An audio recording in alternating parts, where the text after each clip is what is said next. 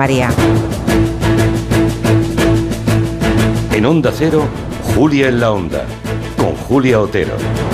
Pues sí, hoy habrá que decir bona tarda, porque hoy hacemos radio desde el Palau Ruber de la Generalitat de Cataluña, que durante todo este año va a ser la casa de la radio porque se está celebrando, y fue aquí en Barcelona, el centenario de este medio, de la radio, que tantas alegrías nos da y que sigue más vivo que nunca, aunque lo están matando desde que salió la televisión un poco después. En fin, también hemos venido aquí a hablarles de algo que es mucho más antiguo que la radio, que es la piedra seca. Eh, es una técnica de construcción milenaria que es patrimonio de la UNESCO hace ya más de un lustro y que ha dado forma a infinidad de paisajes en todo el mundo y especialmente al paisaje mediterráneo en Cataluña. Seguro que todos alguna vez lo han visto, son esos muros hechos de piedras eh, perfectamente apiladas, pero sin ningún tipo de argamasa. Es, podemos decir, la belleza de la máxima sencillez. Estos meses y hasta el día 2 de junio se puede visitar aquí en el Palau Ruber, en el Paseo de Gracia de Barcelona, una exposición muy interesante sobre esa técnica que se llama Dos piedras Paisajes persistentes. En un rato vamos a conocer al comisario y hablar con él, el comisario de esa exposición, y también con un artesano de los mejores que está enseñando la técnica de esta piedra seca, de la piedra seca, a las nuevas generaciones. Aprovechando nuestra visita al Palau Ruber, pues podremos felicitar personalmente a Laura Vilagrá, que acaba de ser nombrada, fue antes de ayer, vicepresidenta de la Generalitat. Es la mujer seguramente, no, seguro, vamos, con más poder en Cataluña. Y con los nuevos hechos que acabamos de escuchar en el boletín, los nuevos pasos del juez García Castellón, pues hay mucho tema que plantearle a la vicepresidenta Vilagrá. También aprovecharemos para reunir a varios de nuestros colaboradores barceloneses. A los barceloneses les hemos pedido que cambien su día de sección y que vengan hoy. Así que aquí estará, por ejemplo, nuestro crítico televisivo, Ferran Monegal, que no ha podido negarse a venir. Y a las 5 de la tarde también vendrá Pilar Eire, que hoy va a poner su zoom en el cese del jefe de la Casa Real, Jaime Alfonsín acaba de ser relevado por otra persona que se llama, otro diplomático que se llama Camilo Villarino Marzo. ¿A qué se dedica un jefe de la Casa del Rey? Será bueno saberlo, ¿no? ¿Qué dice el nombre del recién nombrado de las intenciones de Felipe VI? De todo eso nos viene a hablar hoy Pilar Eire. En el tiempo de gabinete vamos a abordar una de las noticias de la semana, el nacimiento de otro bebé en el Hospital Clínic de Barcelona, que es hijo de una mujer trasplantada de útero. Es la segunda vez que se consigue algo así y al margen del logro médico y científico, que desde luego lo es, es innegable, el hecho despierta en algunos ciertas dudas éticas y morales. ¿Es lícito trasplantar un órgano de una persona sana cuando no es para salvar la vida de otra? ¿El deseo de ser madre es razón suficiente? Hombre, hay que añadir que la que cede el útero es una madre a su hija. Son reflexiones desde luego dignas de un gabinete que vamos a plantear a Angélica Rubio, Elisa Beni y Juan Soto Ibars a partir de las 6 de la tarde. Y ahora, como siempre, pues es el momento de abrir la mesa de redacción. Tenemos a Guillem Zaragoza. Muy buenas. Tenemos a Rusi de Gracia. ¿Qué tal? Tenemos a Nuria Torreblanca. Hola. Y tenemos a José Luis Gallego. ¿Qué tal? ¡Qué barbaridad! Me siento Messi. bueno, bueno. Ah, no, es que mejor aplaudir fuerte una vez para todos Muy bien. que no una vez así para cada uno. Pero ¿no? era solo para Gallego el aplauso. Hombre, ¿Tú qué te has creído? Pero qué silla.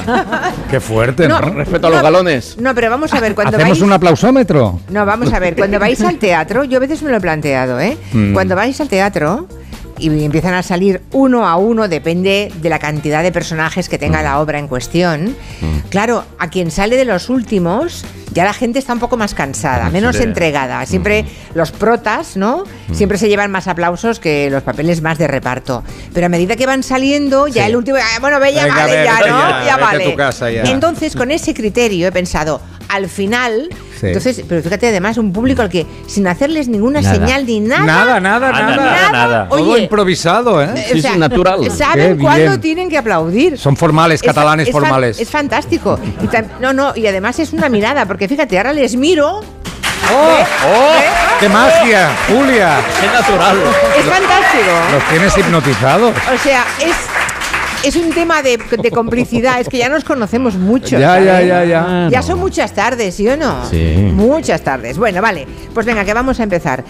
Em, ahora, sí. Vamos a hablar de sueño, sí.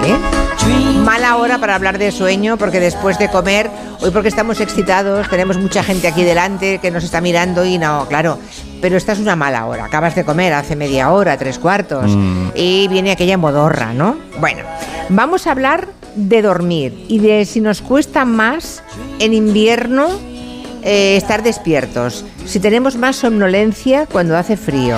Hombre, a ver, con el frío, despertarse es una actividad, vamos a llamarla de riesgo, ¿no? ¿Tenemos más sueño en invierno o es que necesitamos dormir más? Los expertos dicen que no, que siempre necesitamos dormir lo mismo, pero es que las condiciones que se dan para esta estación del año favorecen el sueño. Hemos hablado con María José Martínez Madrid, bióloga y coordinadora del grupo de trabajo de cronobiología de la Sociedad Española del Sueño, y ella nos lo aclara. Evidentemente la temperatura que tengamos fuera, no solo en la habitación, sino en el exterior, va a condicionar nuestras ganas y nuestra agilidad para levantarnos, pero sobre todo el tema que diferencia el invierno de otras épocas del año es que eh, vamos a tener más horas de oscuridad. Cuando tenemos más horas de oscuridad, la hormona del sueño en humanos, que sería la melatonina, está elevada durante más tiempo y puede que esto nos dificulte la hora de levantarnos por la mañana porque todavía podemos sentir una cierta somnolencia si esta hormona está elevada. A ver, la culpa es de la hormona. La hormona. Ya, ya, ya, la culpa es de la hormona. También le hemos preguntado a María José Martínez si en general tenemos buena calidad de sueño y nos dice que en España el crecimiento de personas con trastornos del sueño es espectacular. María José nos da, por ejemplo, las cifras de 2011. Se registraban unos 460.000 casos de trastornos de sueño y actualmente estamos por encima de los 4 millones y medio de personas con algún tipo de Guau. trastorno de sueño. España se sitúa en el tercer lugar de los países del mundo, solo tenemos por delante a Italia y a Sudáfrica con más casos de trastornos de sueño, con un 41% de la población actual. Y además en España es el país donde más medicación para dormir se consume y además en un alto porcentaje de forma automedicada. Que aquí no duerme nadie. No vamos bien, ¿eh? Cuántas cosas, ¿no? No Cuántos récords. Bueno, Claro. vaya, ¿tenemos algún insomne entre los presentes? ¿Gente con algún trastorno del sueño? ¿Nadie? ¿Y alguien tiene pastillas? Todos dormís, Yo compro. todos dormís bien. Ahí hay una señora que no duerme bien. Ahora, ahora, ahora nos lo cuenta. Bueno, para despertar antes conviene exponerse a la luz solar, no remolonear en la cama, activarse lo antes posible y sobre todo hacerle caso al despertador. No sé vosotros qué tipo de personas sois al despertar, porque Mm. los hay que se despiertan al primer toque del despertador, otros que apagan la alarma 20 o 25 o 30 veces, otros que no oyen nada completamente, algunos se despiertan exactamente igual cada día, siempre repiten los mismos movimientos y sufren el síndrome de la marmota, este. Porque como no, como no tengo nadie de, de mi casa que me lleve la contraria aquí, digo, me- yo me levanto con muy buen humor. Parece como mentira, ¿no? No, Sí, sí. Vamos a bien. llamar a tu casa. No, no, no, no, deja, deja. Pues no sé si os despertáis también con la radio o con música, que eso está muy bien, porque siempre podría ser peor. Sería que te despertase, por ejemplo, el sargento de hierro. Dejad de menearosla y poneos los calcetines. Muy bien, levantaos, en pie, levantaos. Os quiero fuera dentro de cinco minutos. ¡Moveos! ¡Cojones! Son las cinco. Usted dijo a las seis. Quizá no entiendo los relojes o he mentido. ¡Vamos, moveos! Ahora sois marines. Tenéis que improvisar y adaptaros, que vencer. Cuatro minutos, arriba los culos. Arriba los culos. A mí me iría perfecto este señor, ¿eh? Por la mañana, cada día, qué Hoy sí, Te a lo mí- juro, ¿eh? A mí también. Pues sí, Pero mira. yo, mira cómo te, mira que te digo, ¿eh? Incluso a un sargento como este, yo me lo cargo, ¿eh? A esa hora de la mañana. Hombre, no lo a, mí, a mí me vienen Sí, a la sí, habitación con, en ese plan. Hombre. Uy, uy, uy, uy. Bueno, Tómate el café, Julia. Insisto, podría ser peor que te despierte, por ejemplo, una trompeta militar. Oh, oh. Hombre, gallego, cuenta tu mil algo. No, no, no. Yo, yo lo, lo que he hecho en falta es que la gente no se despierte escuchando la naturaleza, los pájaros. los- Ya, ¿qué más Siempre con sus cosas. No, no, no. Siempre con sus pájaros. Es que es verdad. Escuchar al mirlo por la mañana, por Bueno. ejemplo, en primavera, que es el primero A que ver, empieza a cantar. espera, que Tenemos siga. más animalitos, A no te preocupes. Puede pasar que te despiertes en un capítulo de La Pantera Rosa. Buenos días. Veo que está descansando. ¿No es así? Dígame, ¿no Qué le preocupa nada? qué buena. No le importa pensar que está perdiendo el tiempo sin lograr absolutamente nada. Cuando existen personas que están trabajando, haciendo algo durante su tiempo. Cargo de conciencia, insistiendo. Lo más Prefiero triste. sargento. De momento va ganando el sargento. Vale. Sí, sí. Lo más triste es que tu vida sea tan gris, por ejemplo, que tu despertador suene así. Qué tristeza. Qué mal. Bueno, o que No. tengas, y vamos ya al tema de gallego, que tengas la suerte de vivir en el campo y te despierte un gallo. Bueno, no necesariamente en el campo, en la ciudad hay gallos. Hay gente que tiene gallos en las terrazas y que sí, sí, doy ¿En- fe. en serio? Si estuviese aquí Monegal, yo no sé si tiene gallo, tiene canario, pero no sé si tiene No, gallo. no, gallos en la ciudad. En la, en la ciudad, na- nadie escucha gallos, en, nadie ha escuchado No. un gallo en esta Te lo has ciudad. inventado, gallego. En los barrios del alrededor de Barcelona, en Horta, Guinardó, todos Sí, estos sí. barrios que, que- que suelen haber, eh, pues eso, están machembrados con zonas de bosque, hay gente que tiene gallos y que Mm. ya, tiene ya, ya, gallinas. ya. Bueno, Yo lo he visto. aquí tenemos a alguien que, que duerme mal, ¿verdad? A ver. Tiene trastorno del sueño. Del sueño. No Espera, no se oye. Ya empezamos, ya empezamos. ya empezamos con ese micrófono. El trastorno del micro. Vamos Sí, a ver. Es el famoso A ver si este de los señor, viajes. señor está pagado usted, a lo De mejor. todos los viajes. Haga un reset. Sí, sí, sí. A ver si va a ser. Ahí, ahí. Hola. Hola. Mira, Julia, yo el problema que tengo es que al no poder escuchar tu programa al atardecer, Sí. lo tengo que escuchar al anochecer. ¿Qué me Entonces, claro, dice? como es tan interesante, ¡Oh! pues tengo que estar a lo mejor me andan a las 2 de la mañana recuperando programas y programas de los tuyos, por supuesto. Madre mía. Bravo, Bueno, bravo, madre bravo, mía. bravo. Bravo. Muy bien, Vamos, muy bien. no, no. Un señor ha hecho como que hacía la pelota, ¿eh? Sí, no, sí, no, sí, que un va. señor, un me señor. parece, bueno, no sabe cómo se lo agradezco, ¿eh? Pero, ¿y en su casa qué dicen? No, no tengo esposa, por suerte. Ah, vale, vale. Vale, pues la solución es hacer los programas menos interesantes, Julia, para que pueda Claro, dormir. Exactamente. Iniciamos el espacio de medio ambiente en compañía de Coembes, la organización que nos ayuda a cuidar del planeta con el reciclaje de los envases.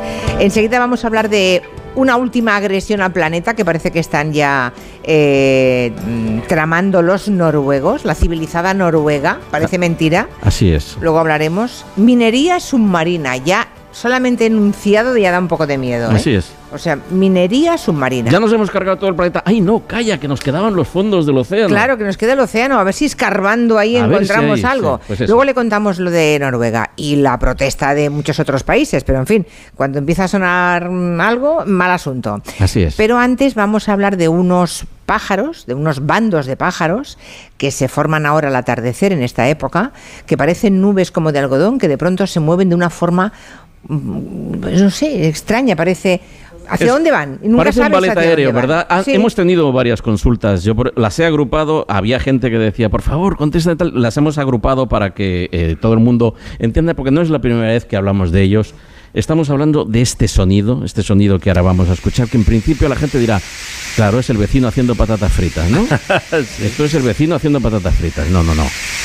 Esto lo grabó mi amigo y, y- y compañero de profesión, César Javier Palacios, lo grabó para, para Televisión Española. Es un, es un sonido de uno- unos bandos de estorninos, que son los que se están moviendo. O sea, es el ruido que provocan miles de alas. Así es, en algunos casos, Julia, millones Ya, de ya. alas, ¿no? Pues ya sabes que en- en Barcelona suele ser eh, común verlos al atardecer, antes no sé ahora, pero antes empezaban a sobrevolar los jardines de la Universidad de Barcelona, que están por la Plaza Universitat. Ahí em, se, se montaban estas especies de ballets aéreos muy comunes cuando te trasladas en ave de Barcelona a Madrid o de Madrid a Barcelona. Verlos sobrevolar los campos, tanto en Castilla como en Aragón, son una maravilla. Y en realidad están formados por un pájaro, bueno, que, al que llamamos estornino, que en realidad son dos especies. Está el estornino negro, que es eh, el Sturnus unicolor, y luego un- uno de los pájaros más bonitos que hay en la fauna ibérica, ya sé, no me miréis así, ya sé que lo digo No, cada ¿cuál? semana, pero este va de veras, que es el estornino pinto, ¿eh? al que llamamos Sturnus vulgaris. No sé por qué de vulgaris, porque de vulgaris no tiene nada. No es fácil, porque además entre ellos luego a veces se cruzan y hay híbridos entre ¿Ah, negro, sí, sí, entre negro e híbrido. Pero en cualquier caso vamos a escucharlo a él solo cantando. A ver, Este es el estornino pinto o el negro, porque cantan más o menos igual, semejantes, con diferencias, pero es el estornino cantando. Pero ¿os acordáis que la semana pasada os hablé del cuervo? Mi Sí, querido Roger, sí, sí, que sí. tú me decías que, Que era muy listo, los cuervos de son que muy listos. hablaban y, Sí. y yo os puse, os dije, hay vídeos por eh, YouTube, por internet, en los que aparecen cuervos cantando. No los he caído traer porque suelen ser cuervos que la gente tiene domesticados, que los tiene en jaulas y a mí no me va ese rollo de las jaulas y por lo tanto no os lo traigo.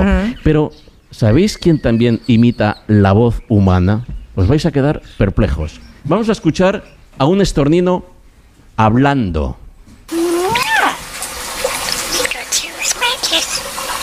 Está, está hablando en inglés, evidentemente. Ostras, pues se parece. Es un Furby. Es un Furby. Un gremlin. Es un pajarito un poquito más grande. ¿Lo escucháis? ¿Pikachu? Es flipante. ¿Qué dice? ¡Qué mono, por favor! Me le veo los English is so bad. Estaba meando también, ¿no? Sí, sí, sí.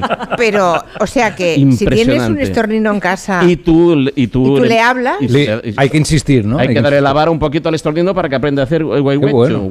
pero al final lo dice, al final lo dice. Es curioso porque he encontrado un montón de la afición que tiene la gente por ponerse delante de un pájaro y enseñarle a hablar. No, no lo acabo de entender porque son horas y horas. En cualquier caso, en este caso que me documenté, es un pájaro que había caído del, del nido de pequeñito, hubiera muerto y la pobre chica lo cogió, lo, lo cuidó, lo alimentó y ha entablado una relación de amistad con él. de Bueno, manera- claro, Y sí. pasan la tarde así, de hablando, manera ¿no? que son el estornido. El estornido de su chico. Pero para que veáis la inteligencia que pueden llegar a tener los pájaros y que algunos seres humanos, si no miro a nadie, No, yo no no le alcanzan ni a las patas. ¿Alguien tiene un loro o una, un animal que hable? No.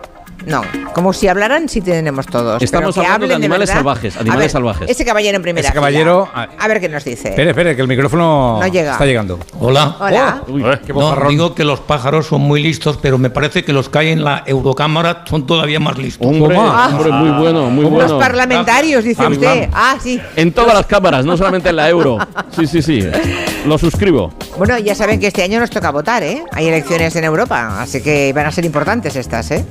Bueno, em, cuando vamos a un establecimiento regentado por chinos o por pakistaníes, aunque no sean los de Bangladesh, la gente dice, voy un momento, bajo un momento al chino, me acerco un momento al, al paqui. Son frases, ¿verdad?, que todos decimos.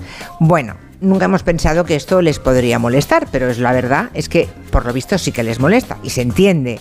Así que en Barcelona se ha iniciado ahora una campaña para cambiar paqui y chino, que es un genérico, Sí. por nombres, pero para eso habrá que saber cómo se llama el paqui o el chino. Correcto, la campaña, Claro. la campaña se llama así, tengo nombre y la han montado dos estudiantes de la Escuela de Creatividad de Barcelona, Brother Art, que son Alex Porras y Laia Sánchez. ¿En qué consiste la campaña? Pues consiste en ir pegando en eh, carteles amarillos en la entrada de los bazares y los colmados, regentados por personas chinas o pakistaníes, y en estos carteles se nos recuerda que llamarlos así, como decías, solo el chino o el paqui, es racista.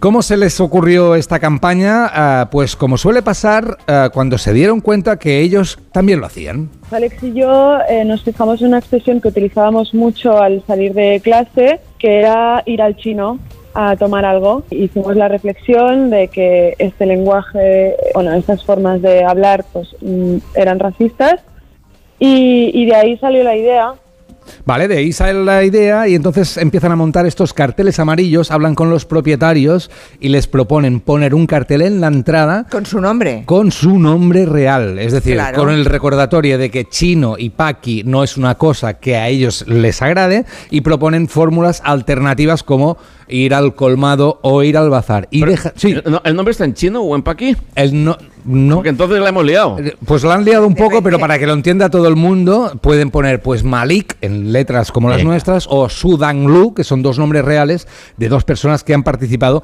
en esta campaña. Para ellos también ver su nombre real ahí escrito y no el chino o el paqui ah, les ha impactado. Nos ha gustado mucho hablar de- con, con ellos porque algunos eran súper cercanos con nosotros y estaban súper contentos como de que pudiéramos incluirlos y, da- y no darles voz, sin- voz sino hacer de altavoz en esto y como tener su propio cartel donde poner su nombre al ser una cosa tan personalizada pues les hacía mucha ilusión y nosotros contentos también de, de que les gustara. La propuesta de Laia y Alex eh, es esta propuesta, propuesta que se llama Tengo Nombre y quiere generar debate y nos contaba Laia que ha generado debate hasta el punto que mucha gente está a favor, pero también hay gente que está en contra. gente que nos felicita muchísimo y gente que nos odia casi porque nos dice que no tiene sentido y que, y que es una tontería. También se, se dice, bueno, mucha gente se piensa que viene de, o sea, que viene del gobierno y, y nos dicen que cuánto dinero se ha gastado en esto y al final somos dos estudiantes que ha sido una campaña con cero presupuesto que lo hicimos con toda la buena intención del mundo sin saber que se viraliza- viralizaría y, y ha sido muy fuerte para nosotros también. Pues ya sabéis, Muy bien. ahora para ir al Paqui o ir al chino es mejor ir al bazar o ir al colmado. Bueno, hay que imaginarse, es aquello de ponerse en los zapatos de otro, Claro, ¿verdad? La empatía es eso. Claro. Pues ahora imagínate Son que tú abres una tienda en, no sé, en Helsinki Ujú. y dices, voy al español. Claro. O al gallego. Voy o al gallego, sí, ¿no? sí, voy sí, al catalán. Claro, Eh, claro. Chica, pues... eh, Tengo un nombre, que es la campaña. Claro. También tienen un nombre. Está bien. bien. Mensajes, preguntas para José Luis Gallego. Venga. Tengo una duda, una consulta para Gallego. Eh, yo tengo en casa una impresora 3D, de estas que imprimes con plástico que se funde, y suelo imprimir con un plástico que se llama PLA. El caso es que siempre que compro plástico aparece como que es biodegradable y ecológico porque se hace a partir del maíz. Y quería saber eh, cuánto hay de cierto y cuánto es marketing. Totalmente de acuerdo con Gallego. Yo vivo en Las Palmas y hay muchos gallos sueltos en la calle. Eh, No es que me despierten, es que no nos dejan dormir, porque desde las 2 de la madrugada, kikiriki. Di que sí, gallego, que yo estuve viviendo una temporada en Mataró y bueno, estos patios de, de manzana tan grandes que hay en las zonas, en estas manzanas súper enormes, pues en la parte de dentro había, había un gallo y a mí me despertaba sí o sí todas las mañanas, o sea que sí, sí, sí que hay.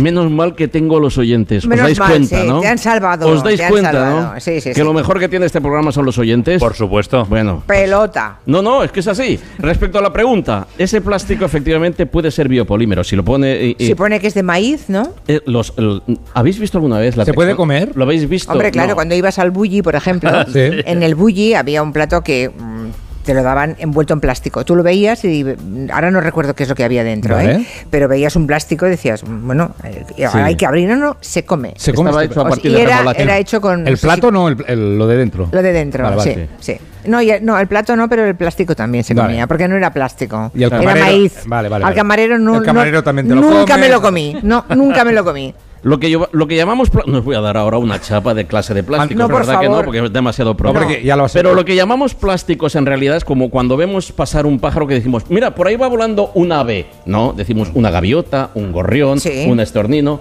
Bueno, pues con los plásticos pasa exactamente lo mismo. Lo que nosotros llamamos plásticos en realidad son polímeros y cada uno es de su madre y de su padre. Hay polivinilo, hay polietileno, hay porexpan y cada uno de ellos tiene un uso. Hay uno que es biopolímero, es decir, está hecho con materia orgánica, está hecho normalmente con, con, eh, maíz, eh, con fécula, con fécula de patata, Sí. está hecho. Y, y esos plásticos se pueden descomponer íntegramente en la naturaleza. Luego, si te marca en el, en el, en el culo de la botella o en el culo del producto que te has comprado, que es un, un plástico or- orgánico, créetelo. Nos Claro. hemos instalado en la desconfianza a unos niveles que ya dudamos. Yo agradezco la pregunta que me has hecho, pero efectivamente, si pone que es plástico orgánico, efectivamente está hecho a partir de materiales naturales. Échalo en el contenedor marrón si es que lo tienes, porque aquí en Barcelona tenemos contenedores marrones, pero no en el resto, en el resto de- del estado no hay contenedores marrones en todas las grandes ¿Y ciudades. viene todo, toda la gente viene aquí? No, no, todavía no. Está muy lejos, yo creo, ¿eh? El turismo, el turismo de basuras está por descubrir. No, perdona. No. Hay turismo de basura. Ah, sí, Hemos- sí. Hemos contado No, noticias no, alguna no. vez de, de Ah. gente que tiene contenedores en un pueblo y en otro no, y los que no Ahí. tienen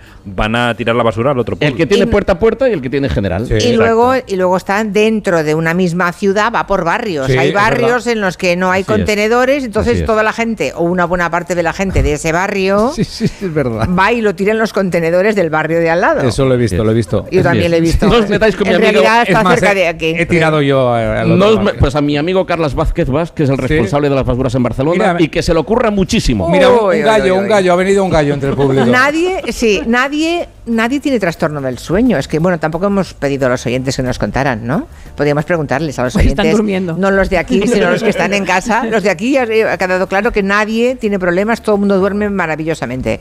Pero si hay alguien en casa, es que me ha sorprendido mucho la cifra. Sí. Cuatro millones sí, y sí. medio Yo creo que de españoles que no duermen. con la Dios. pandemia la cosa se fue... Se fue de madre. Se fue de madre. Ah, ya. Casi, casi las tres y media, una menos en Canarias. Bueno, falta un minutito.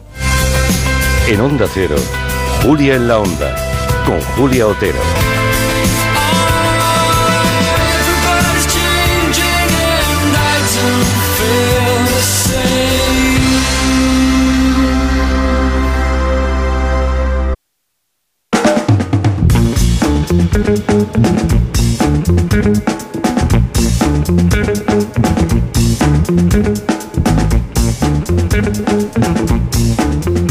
Aquí estamos emitiendo hoy en directo y cara al público en el Palau Ruber de Barcelona en pleno Paseo de Gracia y tenemos como todos los jueves a nuestro medioambientalista de cabecera. Creo que tienes algunas preguntas para ti, pero antes hay una señora que quiere decir algo respecto a las a los problemas del sueño. Sí, bueno, particularmente con relación al comentario que antes habían hecho tanto este vosotros en la mesa en relación a los problemas de sueño que tienen más de 4 millones de personas Sí. en, en España.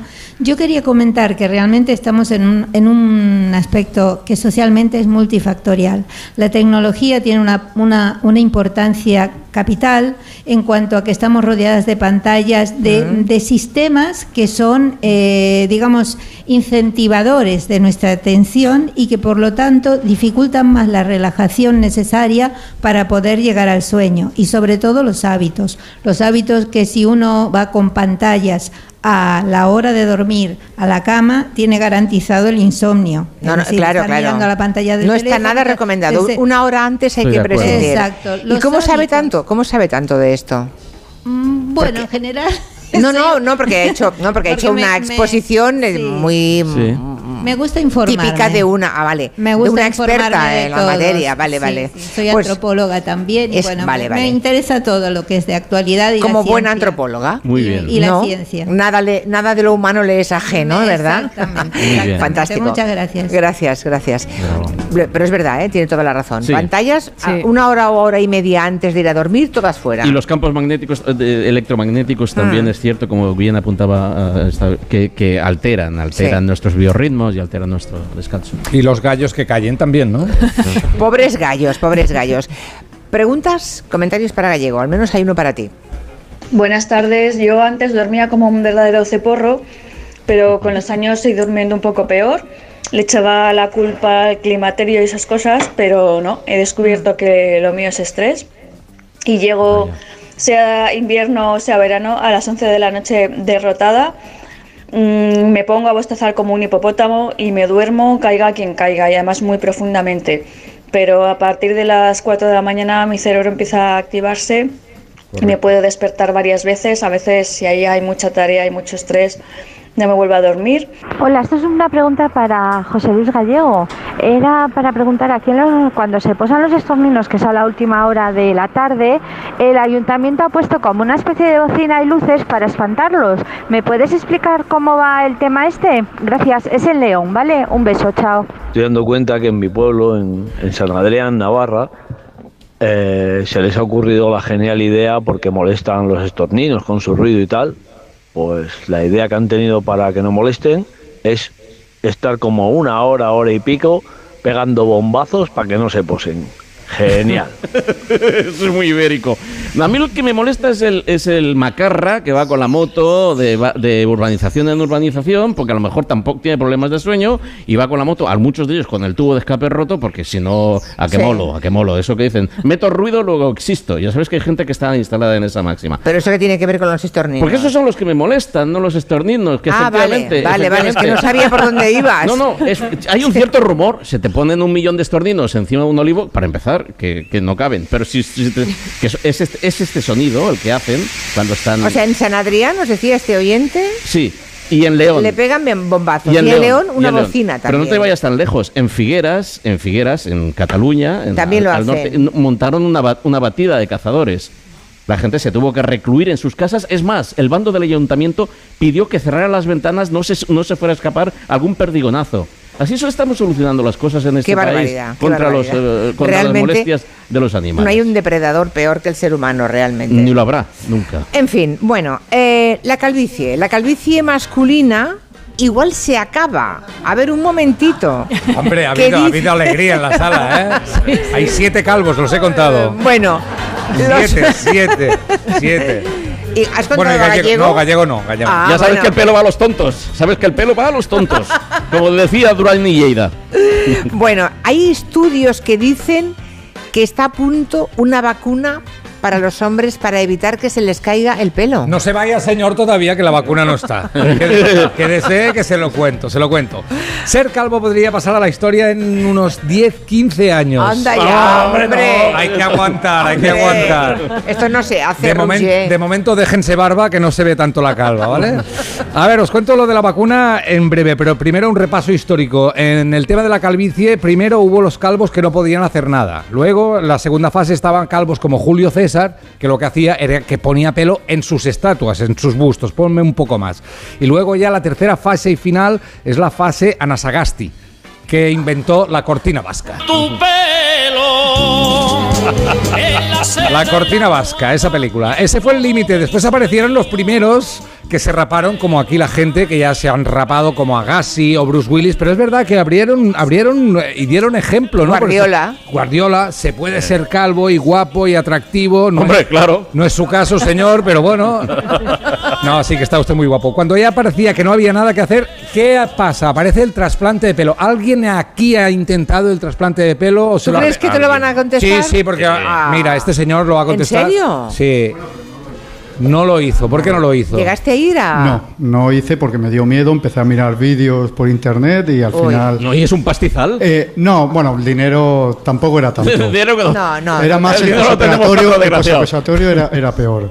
¿Ah, sí? Sí, sí. Bueno, eso y verte en un bazar de Turquía con toda gente calva con cintas en la cabeza, con un pelo duro que le tiras una pelota, es como un velcro. que- No, es Andrea Gassi también, que lleva cintas. Sí. Vamos a ver. Roger, se puede hacer en España. ¿eh? Ahora ya Esto. sí, ahora hace ya falta no. irse a... tu- ¿Cómo que ahora sí? Siempre Bueno, se ha podido hacer. Siempre. Sí, pero era mucho más caro antes en Ah, España. bueno, Ahora claro. los precios ya Sí, son sigue siendo caro en España. competitivos. Eh, ¿Sabes cuánta, cuánto dinero se genera en trasplantes de pelo al año ahora mismo? 8.000 millones de euros. ¿En el mundo? En el mundo. 8.000 millones de euros. Sí, señor, money, money. Pero, y ahora sí, llegamos a la posible vacuna. Poca broma porque la revista New Scientist nos cuenta que eh, el biólogo celular Cal Keller de la Universidad de Harvard logró un avance eh, clave prácticamente sin querer. Él y su equipo intentaban cultivar un tipo de célula que se encuentra en el oído interno utilizando células madre, ¿vale? Estas células del oído están estrechamente relacionadas con las células de la piel y los investigadores descubrieron que cada vez que intentaban un cultivo aparecían parches de piel creciendo como producto secundario. Al principio esto fue un quebradero de cabeza porque entorpecía el trabajo y decía, era esa mala hierba de nuestro jardín la que estábamos tratando de eliminar. Luego se dieron cuenta de que estos fragmentos de piel, si se dejaban crecer, formaban dos capas, la dermis y la epidermis, y formaba folículos pilosos Ahí está la clave. pelos ¿eh? que no esperaban encontrar y ahí está la clave. A partir de ahí, estas investigaciones han ido subiendo y están apareciendo posibilidades de vacunas que se podrían inyectar directamente en el cuero cabelludo. Por ejemplo, si quieres un pelo o una jeringa. Si Anda quieres, ya, entonces eso es un trasplante. si quieres muchos, tiras muchas jeringas al aire. que se te Hombre, clave. pero se pone una sola inyección. Se pone una sola inyección casi como una vacuna. Se encuentra en fase de investigación. De momento tienen buenos resultados, pero ya os digo, faltan 10, 15 Oh. años. De momento hay ratones con pelazo. pero ratones Luis Cobos, ¿eh? Mario Vaquerizo, están allí con unas greñas. a- ¡Ay, ponme algo! Como los hermanos Macana, como nuestro Julio Montes. Pero son pelos de oreja, ¿no? Un poco son como de los de los... son duros, son duros. Pero ya os digo, No había pensado en Esa textura. El ratón heavy, el ratón colorado. La Sociedad Española de Restauración Capilar pide calma a los calvos. ¿eh? Que no se emocionen porque de momento, y esta es la última, la última que os digo, ante esta noticia hay un 20% de hombres eh, calvos muy contentos y un 80% tan nerviosos que se han quedado sin pelo en las cejas. O sea que mucha calma porque va a llegar, pero todavía falta. Calvo con barba, aléjate de un calvo con barba. Hombre, Bailando reggae. el laboratorio que tenga ese producto se hace de oro, ¿eh? Se va a forrar. Pero Ese ¿qué se va a pasa con forrar. los calvos que nos gusta ser así? ¿Qué pasa con nosotros? No, O sea, el, problema, quiere- el problema no eres tú porque tú no te ves. No, no, claro, evidentemente. Pero yo te veo, Yo tío. me gusto, yo me gusto. Ponte Yo me pelo. gu- yo me gusto. Estás estupendo, Gallego. Muchísimas gracias, yo también te quiero. Lo de Quintanilla es falso, lo sabes, ¿no? Pues claro, ya una ensaimada mallorquina encima.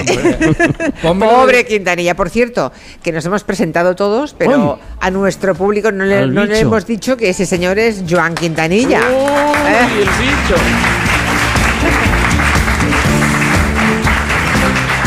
Bueno, minería submarina. Decíamos que es una idea que parece que se le ha ocurrido a la industria pesadilla. minera porque quieren acceder así a los últimos recursos minerales que le quedan al planeta, que son los que están en el lecho marino de los océanos. Lo que ocurre es. es que están a tal profundidad, A 6 kilómetros de profundidad, Julia. claro, 6.000 metros, y van a llegar hasta ahí Van y van a horadar. Los noruegos están empezando a hacerlo. Madre Fijaros, mía. esto es una película de ciencia ficción. Eh, ya hemos prospectado, como bien se ha visto, de las selvas, eh, las hemos, hemos arrancado buena parte de ellas para hacer aceite de palma, nos hemos metido en, eh, en la Antártida, nos hemos, estamos empezando a prospectar el Ártico, vamos a empezar a hacerlo, que por supuesto que allí donde hay una gota de petróleo, allá que vamos. Este es el sonido, este es el sonido que se escucha en los fondos, en los fondos oceánicos. Es uno de los sonidos, a mi entender, más mágicos que hay en la naturaleza. Yo fíjate que hace años que venimos poniéndolos en la radio y me sigue pasando lo mismo cada vez que Joan pone este sonido y es que me quedo hechizado. Hay vacas Sí. ahí abajo. No, no, no, te digo una cosa, te digo una cosa, Julia, una cosa que te diga con, con Roger. Es un pinchaglobos profesional. Me acabo de secar las, sí, sí. me acabo Bueno, de secar las lágrimas total. de la carcajada La- anterior. Por favor, Ruchi, la date quieto. contado, la que os he contado. Date quieto. Vale, ya He hecho Noruega. callo.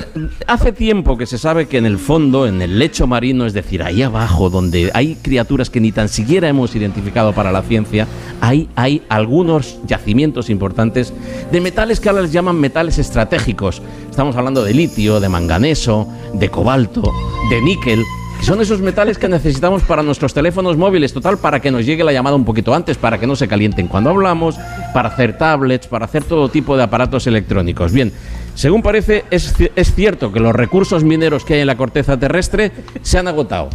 Pero han descubierto ahí, en el fondo del océano, que hay piedrecillas que tienen esos minerales. ¿Y qué han dicho los noruegos? Lo han pasado por el Parlamento, además, hace una semana. Noruega, ¿eh? Pero hay que apartar las vacas. Noruega, Noruega que es la que va dando lecciones, Noruega que es la que va dando lecciones de ecología. No sé si se oyen ustedes un ruido, es que tenemos una conexión, se oye un ruido con un cierto acento catalán. Es, es, ese ruido se llama Roger.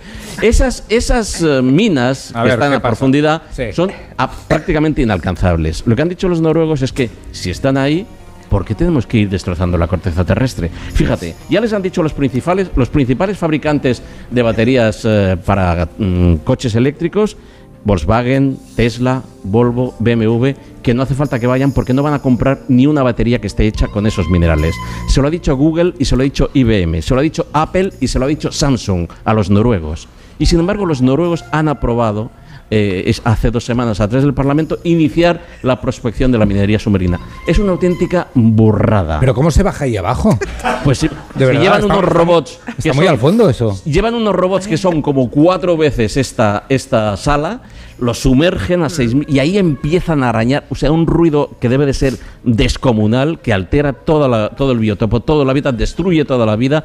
Total, es cierto que esos minerales cada vez van a estar más escasos, pero apuntan las organizaciones y los grupos ecologistas que el mayor yacimiento de minerales que hay en la Tierra ¿Lo tenemos aquí ya? lo tenemos aquí, que son nuestros teléfonos móviles. Los teléfonos móviles que nos cambiamos y que por alguna razón que se desconoce y que las autoridades que se dedican a, promover el reciclaje también desconocen, los guardamos en un cajón. Roger, ¿cuántos teléfonos antiguos tienes? Esos que hacían tirolito, tirolito, ti- esos.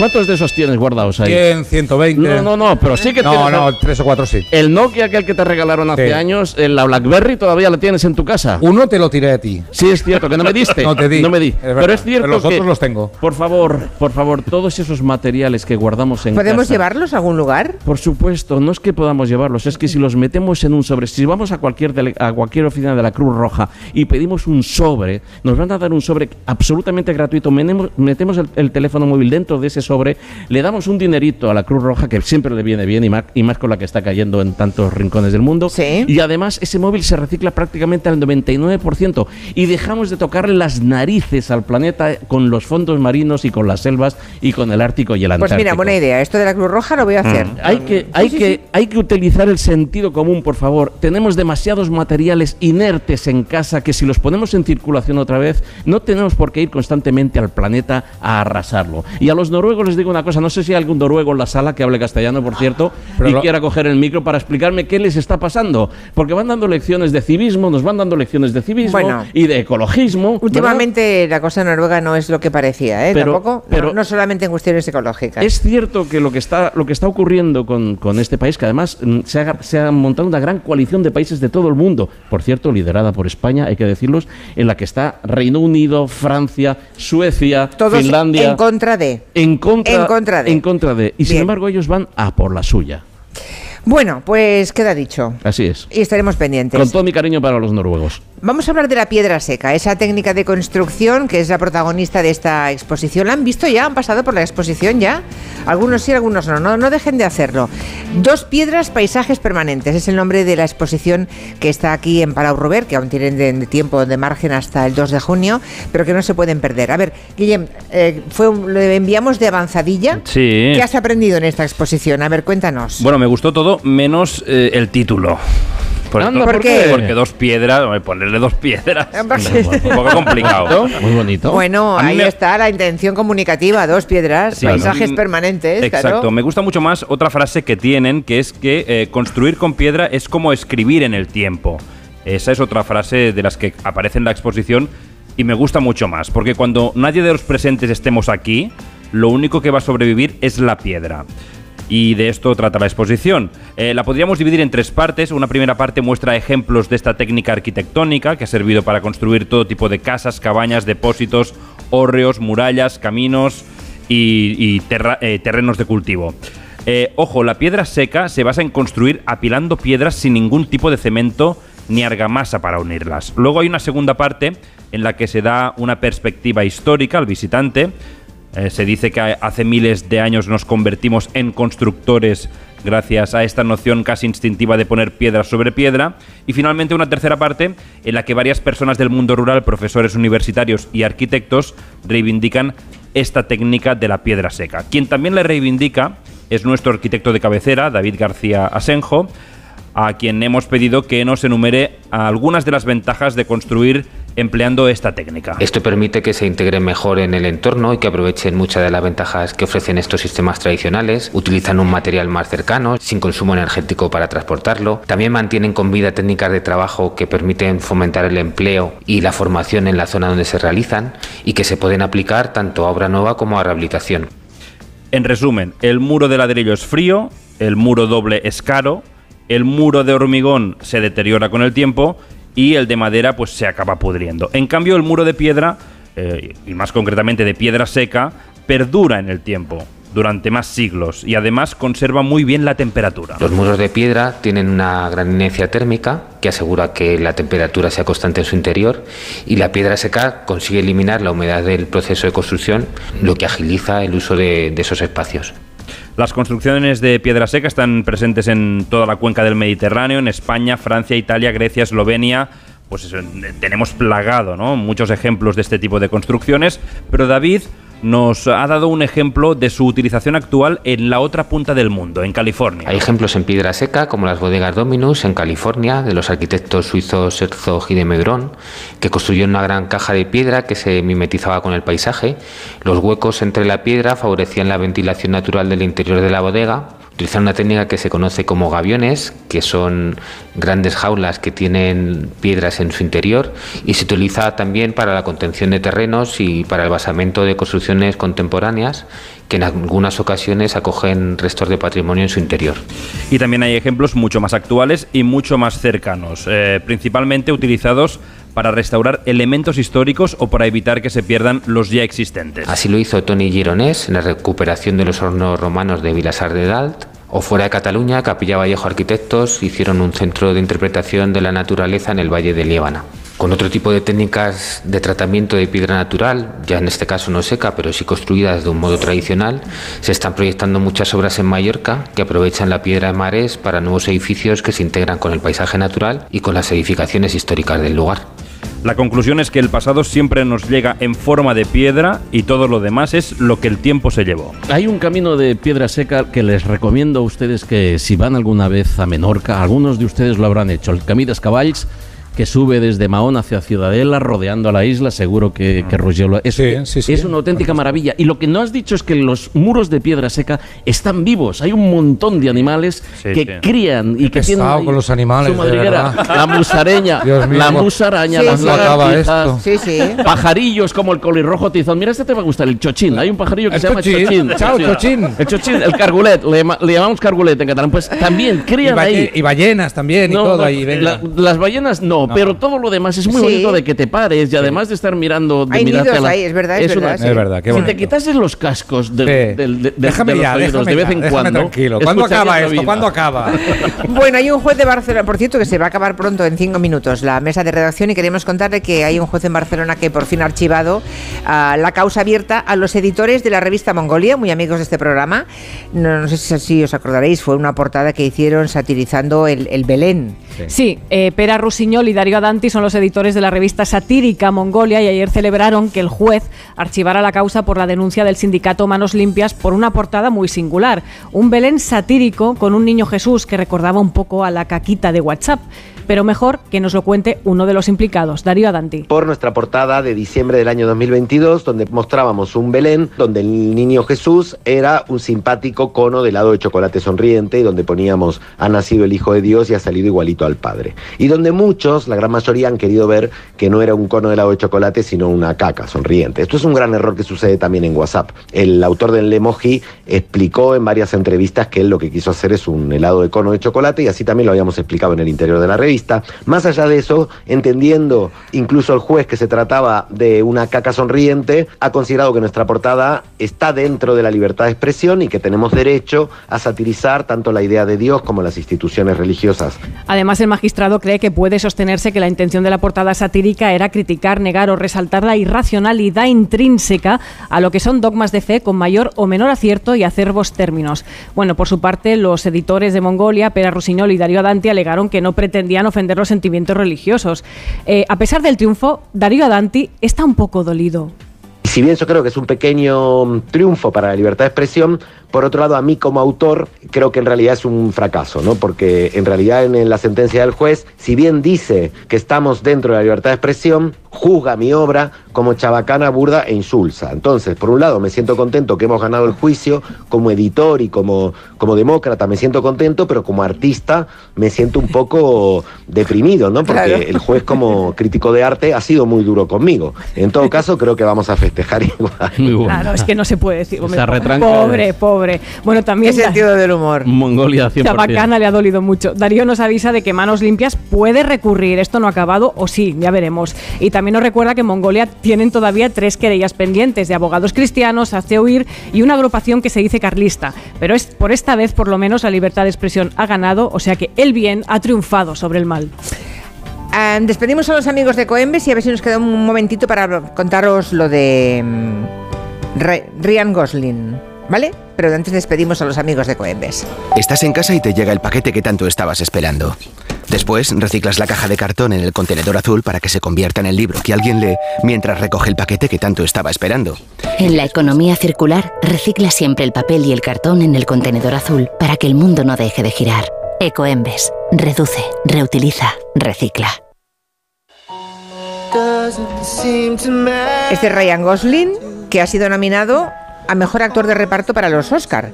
¿Y qué pasa, Nuria? Parece que mm, Bueno, que hay, una un polémica. cierto revuelo en Estados Unidos porque han dejado fuera tanto a la directora de Barbie como a la protagonista de Barbie, a Es Margot no, Robbie. no se habla de otra cosa en estos últimos días. Margot Robbie, que es la actriz protagonista y además productora. Greta Gerwig, la directora de Barbie. Bueno, pues los fans de Barbie, los llamados barbineses, yo los voy a bautizar así, pues no lo pueden soportar y así están desahogándose en las redes sociales con que es una injusticia, con que eh, se refleja el machismo que tanto se denuncia en Barbie con esto de que no las nominen, ¿no? Ryan Gosling, que está nominado a Mejor Actor de Reparto y también por la canción que él canta, pues envió un Por esta, comunicado. ¿no? Esta canción también está de nominada, I'm sí. Just Ken envía un comunicado y dice que me siento sumamente honrado de ser nominado por mis colegas, pim pam, pim pam, que acaba diciendo que lo que no le parece bien es que sus compañeras no estén nominadas y eso ha desatado pues un montón de comentarios. Hillary Clinton, también tenemos opinión de Hillary Clinton, ha salido a dar un apoyo a Greta y a Margot en redes sociales, dice, aunque puede doler ganar la taquilla pero no llevarse el oro a casa, sus millones de fans las adoran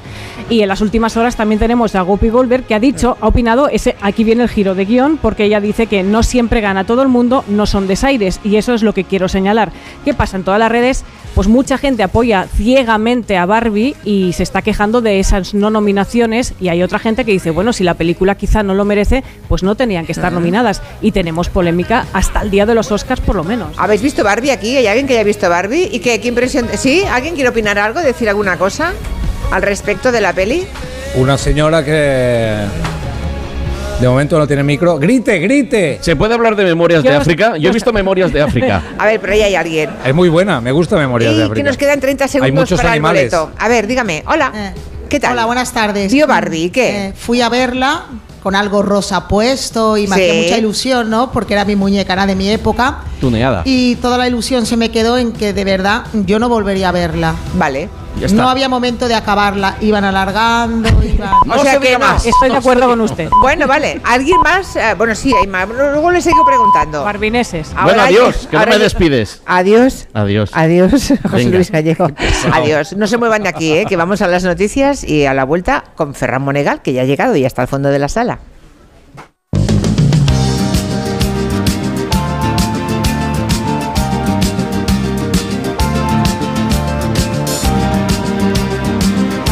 En Onda Cero, Julia en la Onda, con Julia Otero.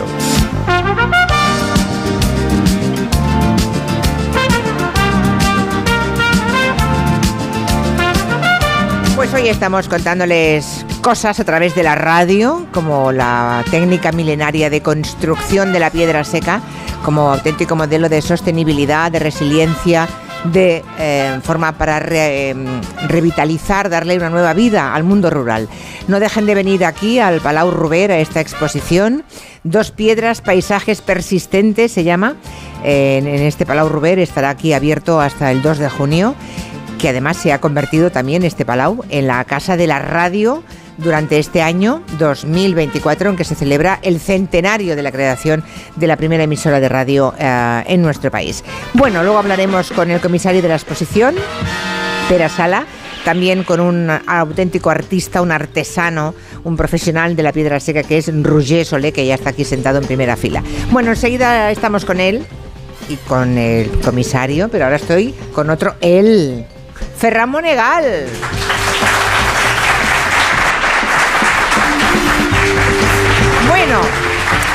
¿Qué señor Monegal? Le agradezco. Mire, no, ve cómo tenía que venir jueves, aunque no sea su día. El día de Ferran Monegal suele ser el viernes, pero aquí tiene su público, señor No nos vayamos por la Las ganas que tenían de. ¿a- ¿Sí o no? A que le, hacía tiempo que no le veían físicamente, ¿no? A que está como siempre. Usted sí que está hermosa. Sí, ya, ya, ya. Llámeme machista. Sí. Un poco tapada hoy. Sí. Un poco. Me gusta más cuando lleva un par de botones de sabroso. Ya, ya, pero es que en esta camisa tendría que rajarla con las tijeras, porque es así de cuello subido. Pero ya sabe que recatada no lo soy, No. aunque me tape.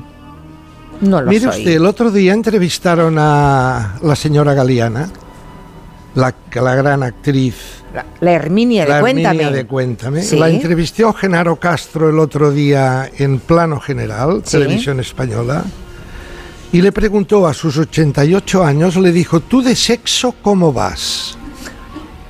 Oh. Hay, hay preguntas que a los 88 años, bueno, a los 88 años, ¿verdad? Que te pregunten lo que quieran. Oh, claro. Y ella dijo, dice, cuidado, Genaro, yo me casé virgen. En mi época, todas vírgenes. Bueno, casi todas, tampoco exageremos, ¿eh? Pero en fin. Bueno, bien por. A mí me parece bien que preguntase eso, Genaro, ¿eh? Me parece bien. A mí me gustó Sí. mucho la, la Bueno. respuesta de Herminia, es decir, de María Galeana, Que se, caló- que se casó que virgen. se casó virgen, dice, en mi época, todas vírgenes, cuidado. Hablando de televisión española, se ha estrenado esta semana una nueva serie que se llama La Ley del Mar. Y claro, tengo interés porque Ferran Monegal, sabrán ustedes, lo ha contado más de una vez, que él estuvo, él fue marino mercante, ¿no? Yo estuve en la escuela náutica, sea, efectivamente. Ha antes vivido en un barco. He vivido en un barco. Camino de Cuba. Por eso digo que en crítico de televisión y marino mercante, una serie que se llama La Ley del Mar, tiene usted una doble faceta para comentarla. Cosa que nos une usted y, y a mí. ¿El viaje a Cuba? No, que usted tuvo un novio que No, era señor. marinerito No, en señor. Cartagena. Señor Monegal. Sí, señora. Tú Usted tenía un novio vestido de blanco. Porque hacía la mil y ya Capitán de fragata. ¿Qué no? Y sí, hombre, Richard Gere entrando, sí, en el telar. Ya me imagino. Bueno, volvamos a la ley Volvamos del a mar. la ley ¿Qué? del mar. Ha sido una. A ver, es- es- nace esta serie de un hecho real, año 2006, hace cuatro días, Santa Pola, un pesquero llamado Francisco y Catalina, en donde se un día por la mañana, a las 5 de la mañana, se va, se lanza a la mar a pescar, pues la gamba, el mejillón, la pesca con, con nasas. En catalán, ansas. Sí. Eh, y se encuentran a la deriva una patera con cincuenta y pico de africanos, casi muertos de sed y muertos de hambre y muertos de sol. Y entonces el capital, el capitán, que es Luis Tosar, el patrón del barco, dice hay que auxiliarles. Y los sube al barco y entonces empieza una peripecia porque nadie les quiere. Se van a Malta, entran por la bocana del puerto de la Valeta y ya les sale la policía con las lanchas, dicen pónganse ustedes a 15 millas de distancia, que es la distancia mínima de seguridad, porque ustedes aquí no pueden atracar. Y entonces pasa ahí una peripecia. Hay un momento en Basada en una historia real, que... ¿no? Sí, sí, esto es real. Esto ocurrió, ¿eh? Esto ocurrió. Mm. Y te- se pasaron, no sé si fueron dos o tres semanas, en alta mar, sin víveres, sin nada, negociando las autoridades españolas. La, actriz Blanca Portillo es la que hace de embajadora de España en Malta, negociando. Pero hay un momento en que uno de los africanos, que ya está en, en la barca, porque ya los han sacado de la patera, porque va a ser una patera que se estaba hundiendo. Uno de los africanos tiene una conversación con Luis Tosar. Ese africano es Lamin Tior. Lamin Tior es un senegalés que ustedes verán seguramente alguna noche en el intermedio. Es un gran actor, un tío muy, muy punzante. ¿verdad? Tiene un, amor, un, un humor muy directo, habla de la negritud como concepto y este interpreta a uno de los africanos de la patera y tiene esta conversación con Luis Tosar. Nosotros, no dinero. Mil dólares, Eritrea. Dos mil, Libia. Finito. Si nosotros no pagar, ¿tú devolver más? No, no, no, no, no, no queremos dinero. Vosotros aquí estáis seguros. Pero si no quieres dinero, ¿por qué salvar? Necesitabais ayuda. Es la ley del mar. Me gusta ley del mar. La ley del mar. Si Dice, no queréis dinero, no, ent- no entendía. No lo entendía porque en todas partes este tío llevaba, contaba que llevaba dos años desde que salió de su país, no sé si era Costa de Marfil o alguno de estos Sí, países. son, son travesías eternas. Dice, yo me he estado dos donde años sufren todo tipo de vejaciones, de caminando malos por el tratos, de desierto, hambre, de todo. sí. Me han pegado la policía, me han vejado todos los caciques negros que nos explotan, he sido golpeado. Dos años para llegar a una patera. Está por hacer la serie entera, ¿eh? está por hacer la serie desde que esta gente sale de su país hasta que llega a Europa. No solo ese instante del naufragio y el salvamento, sino la serie Sí, entera. sí. ¿Usted recuerda Está por hacer, ¿y usted cree que alguna productora de Occidente va a gastar dinero en esa serie? Bueno, hicieron. Porque Hollywood podría hacer una gran serie, Bueno, Netflix ya la hizo, también. La hizo con aquella serie que usted era muy pequeñita y a lo mejor no se acuerda, que se llamaba Raíces Hombre. Kunta Quinte. ¿Recuerda Kunta Quinte? Sí, algo, sí, sí, sí, algo. Pues sí, ahora esto recuerdo. habría que hacerlo, pero, Ya, pero- con los Pero africanos. aquello era la historia del sur de Estados Unidos, es diferente, ¿eh? Pero bueno. Pero lo entiendo. ¿Se ha acabado ya la serie? No, dura tres capítulos o cuatro, ¿no? No, no, una- no. La dieron. eh, ¿Los eh, tres tres y que Ah. me pareció muy bien. Hicieron una excelente audiencia. Continuemos. Venga. Ahora la cosa está caliente con el tema de la automovilística. Si usted pone cualquier canal de televisión, verá usted, según se, eh, sintoniza TV3 o sintoniza otros de la España invertebrada, eh, resulta que tienen visión. ¿De qué estoy hablando? Estoy hablando de la gran, del Gran Premio de Fórmula 1 que se ha llevado Madrid. Bueno, no se lo ha llevado. Igual, es, igual puede convivir con el Gran Premio de España, que de momento se hace en Barcelona. Bueno, pero Hasta 2026. esta mañana dicen que hay que quitarlo de España. ¿Ah, sí? Sí. Sí, sí, hay que quitarlo de España. ¿Quién lo ha porque, dicho eso? Pues algún jefe de la Generalitat. Ya, o de algún es el Gran Premio de España. Es eh, el- de Fórmula 1. Bueno, ahora el Gran Premio de España se se hará en Madrid. Entonces aquí hay un calentamiento televisivo según donde sintonizas.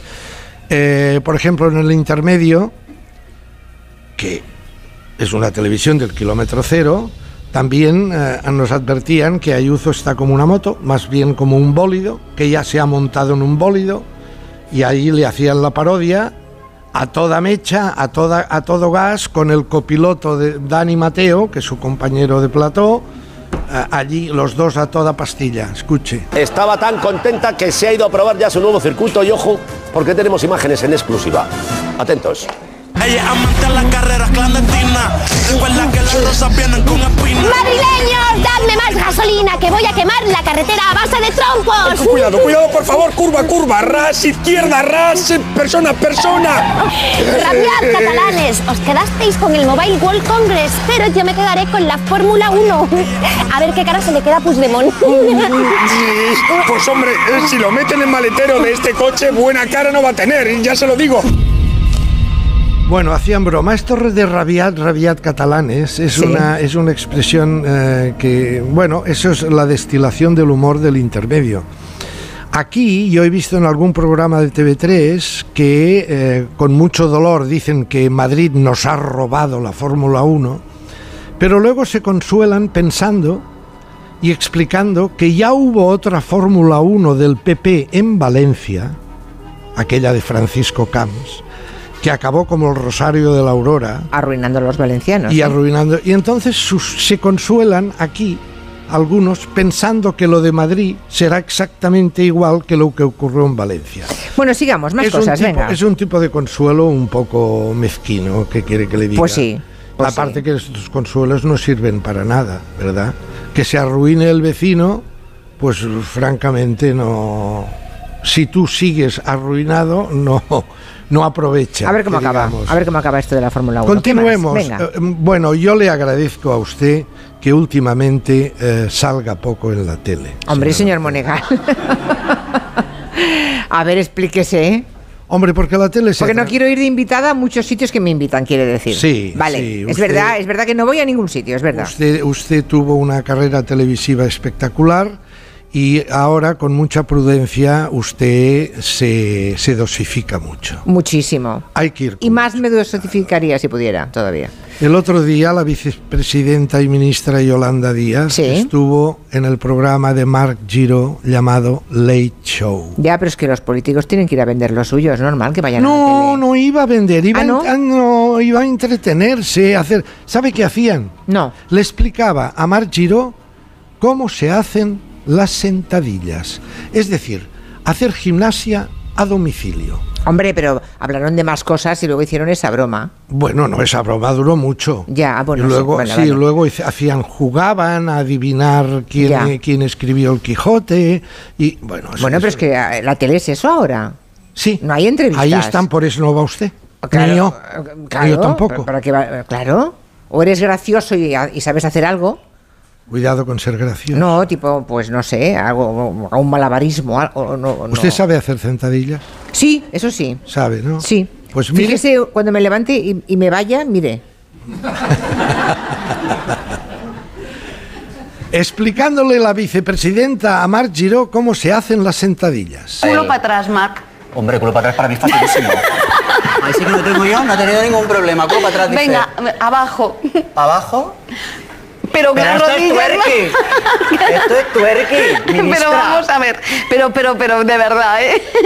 ¿Cómo con la rodilla? Vuelve a subir. Así mal, así. Claro, entonces. Tiene que costar, Marc. Es que me está costando bastante, pero sobre todo me cuesta subir otra vez.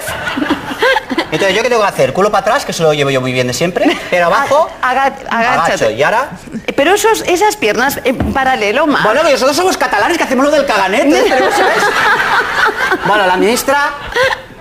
No te lo quería decir. Como ministra de Trabajo y vicepresidenta de todo, estos, todo este pack que tienes, fenomenal. Ahora, como coach de entrenamiento personal, mal, te lo digo. Se me ha quedado, tengo... Bueno, parece una risa sincera la de Yolanda Díaz, la verdad, seguro que fue divertido. Es que ese programa está pensado para eso, no para hacer declaraciones políticas. Sí, estos programas son necesarios. Ah, es un poco está. como el hormiguero, en donde el- el- el- la criatura, en este caso el político, va allí a que le hagan un masaje, un relax, un entretener. No, Ah, es una entrevista política, claro. ¿Usted de pequeña había tomado agua de litines? Me da un miedo cada vez que me mira así y me hace una pregunta, porque nunca sé por Agua de litines. No, nunca he tomado eso. Pues eso es. Yo agua que del es. Carmen, Agua del- peor. No, pero agua del Carmen no hace espuma. No, El agua pero de- te el- emborracha. el agua de Las litines- monjas cuando nos mareábamos nos metían en terrón de azúcar. Es tremendo. A ver, llega un momento que en este tipo de programas te das cuenta desde casa que se divierten más ellos que tú. Y eso es tremendo, ¿no? Porque cambias de canal. Pero bueno, ahí va. Le han dado muchos premios a Omar Giro, ¿eh? Por Sí. hacer esta espuma. Bueno. Es lo que se lleva, lo que dice usted. pero no, ahora pero no es lo un tema va. de ahora, hace años que se lleva eso. ¿Y Jordi Évole, cómo lo lleva? Ah, eso, ¿Se, vio- se vio- hablan por teléfono o ¿Vio no? el programa de eh, Zetangana?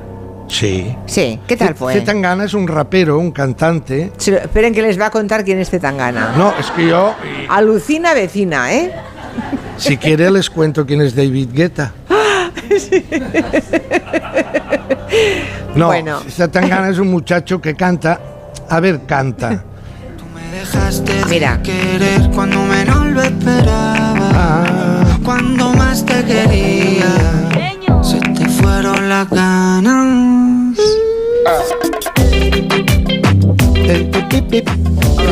Esta la usamos, ¿eh? Este fragmento lo usamos como sintonía de este programa un ratito. ¿Esto es- que suena? Sí. ¿Recuerda Gallego que ha hablado del chochín? Sí. Es un pájaro, sí. Es un pájaro. Sí, sí.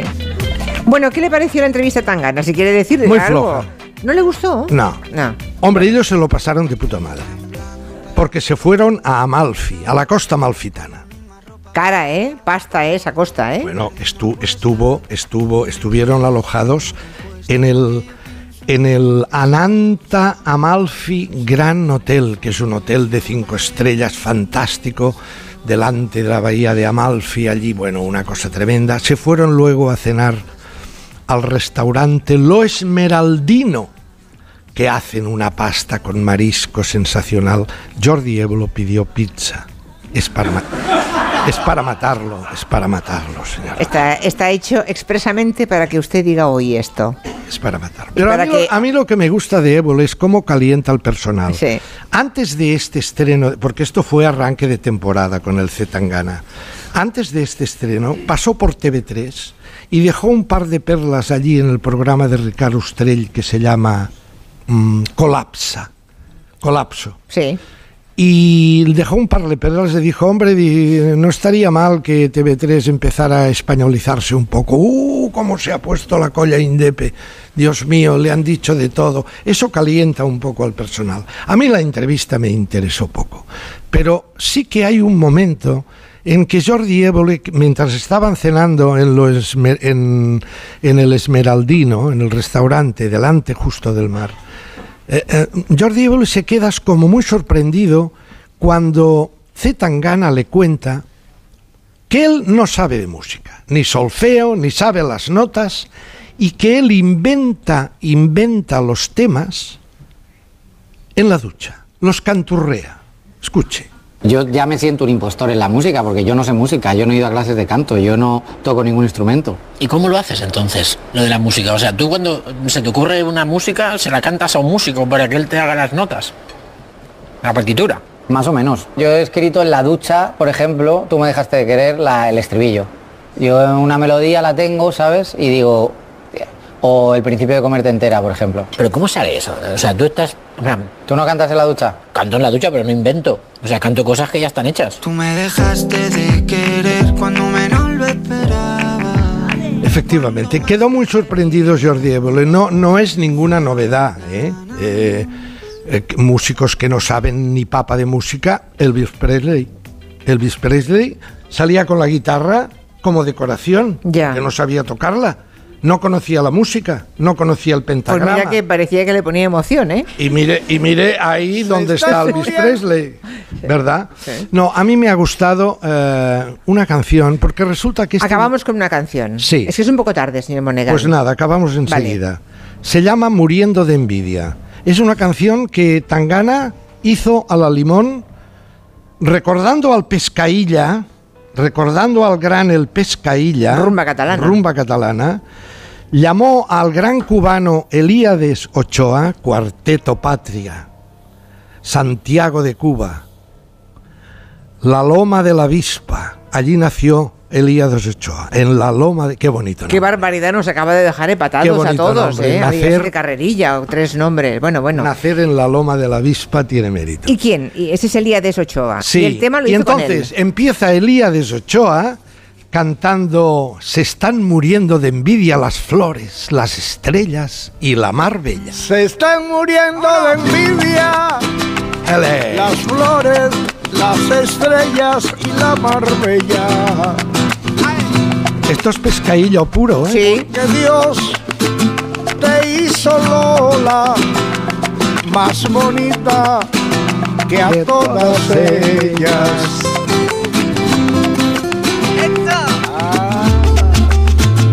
Ahora entra Zetangana. Y ahora entra Zetangana. Vale.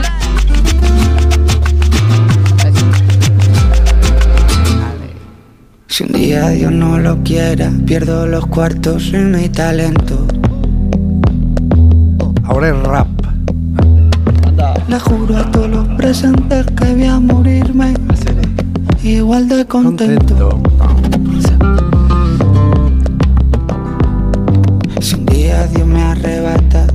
Si la ha puesto para acabar, quiere decir que le ha gustado esta canción. Sí. Aunque sea por la parte del pescadilla. A ver, tiene cosas, eh, tiene cosas eh, que a mí me sorprenden positivamente este Zetangana, ¿eh? su liaison con Elías Ochoa, con otros músicos. A ver, él lo que hace en la ducha, le vienen a la, a la- a la cabeza mm, pequeños versos que en realidad, en realidad son pareados.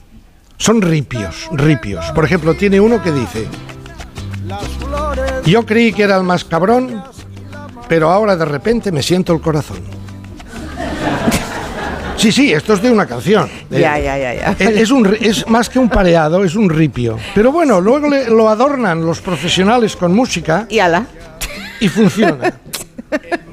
Gracias, señor Monegal. Un abrazo fuerte. Gracias. Enseguida hablamos de la piedra seca. En Onda Cero, Julia en la Onda, con Julia Otero. Hay dos.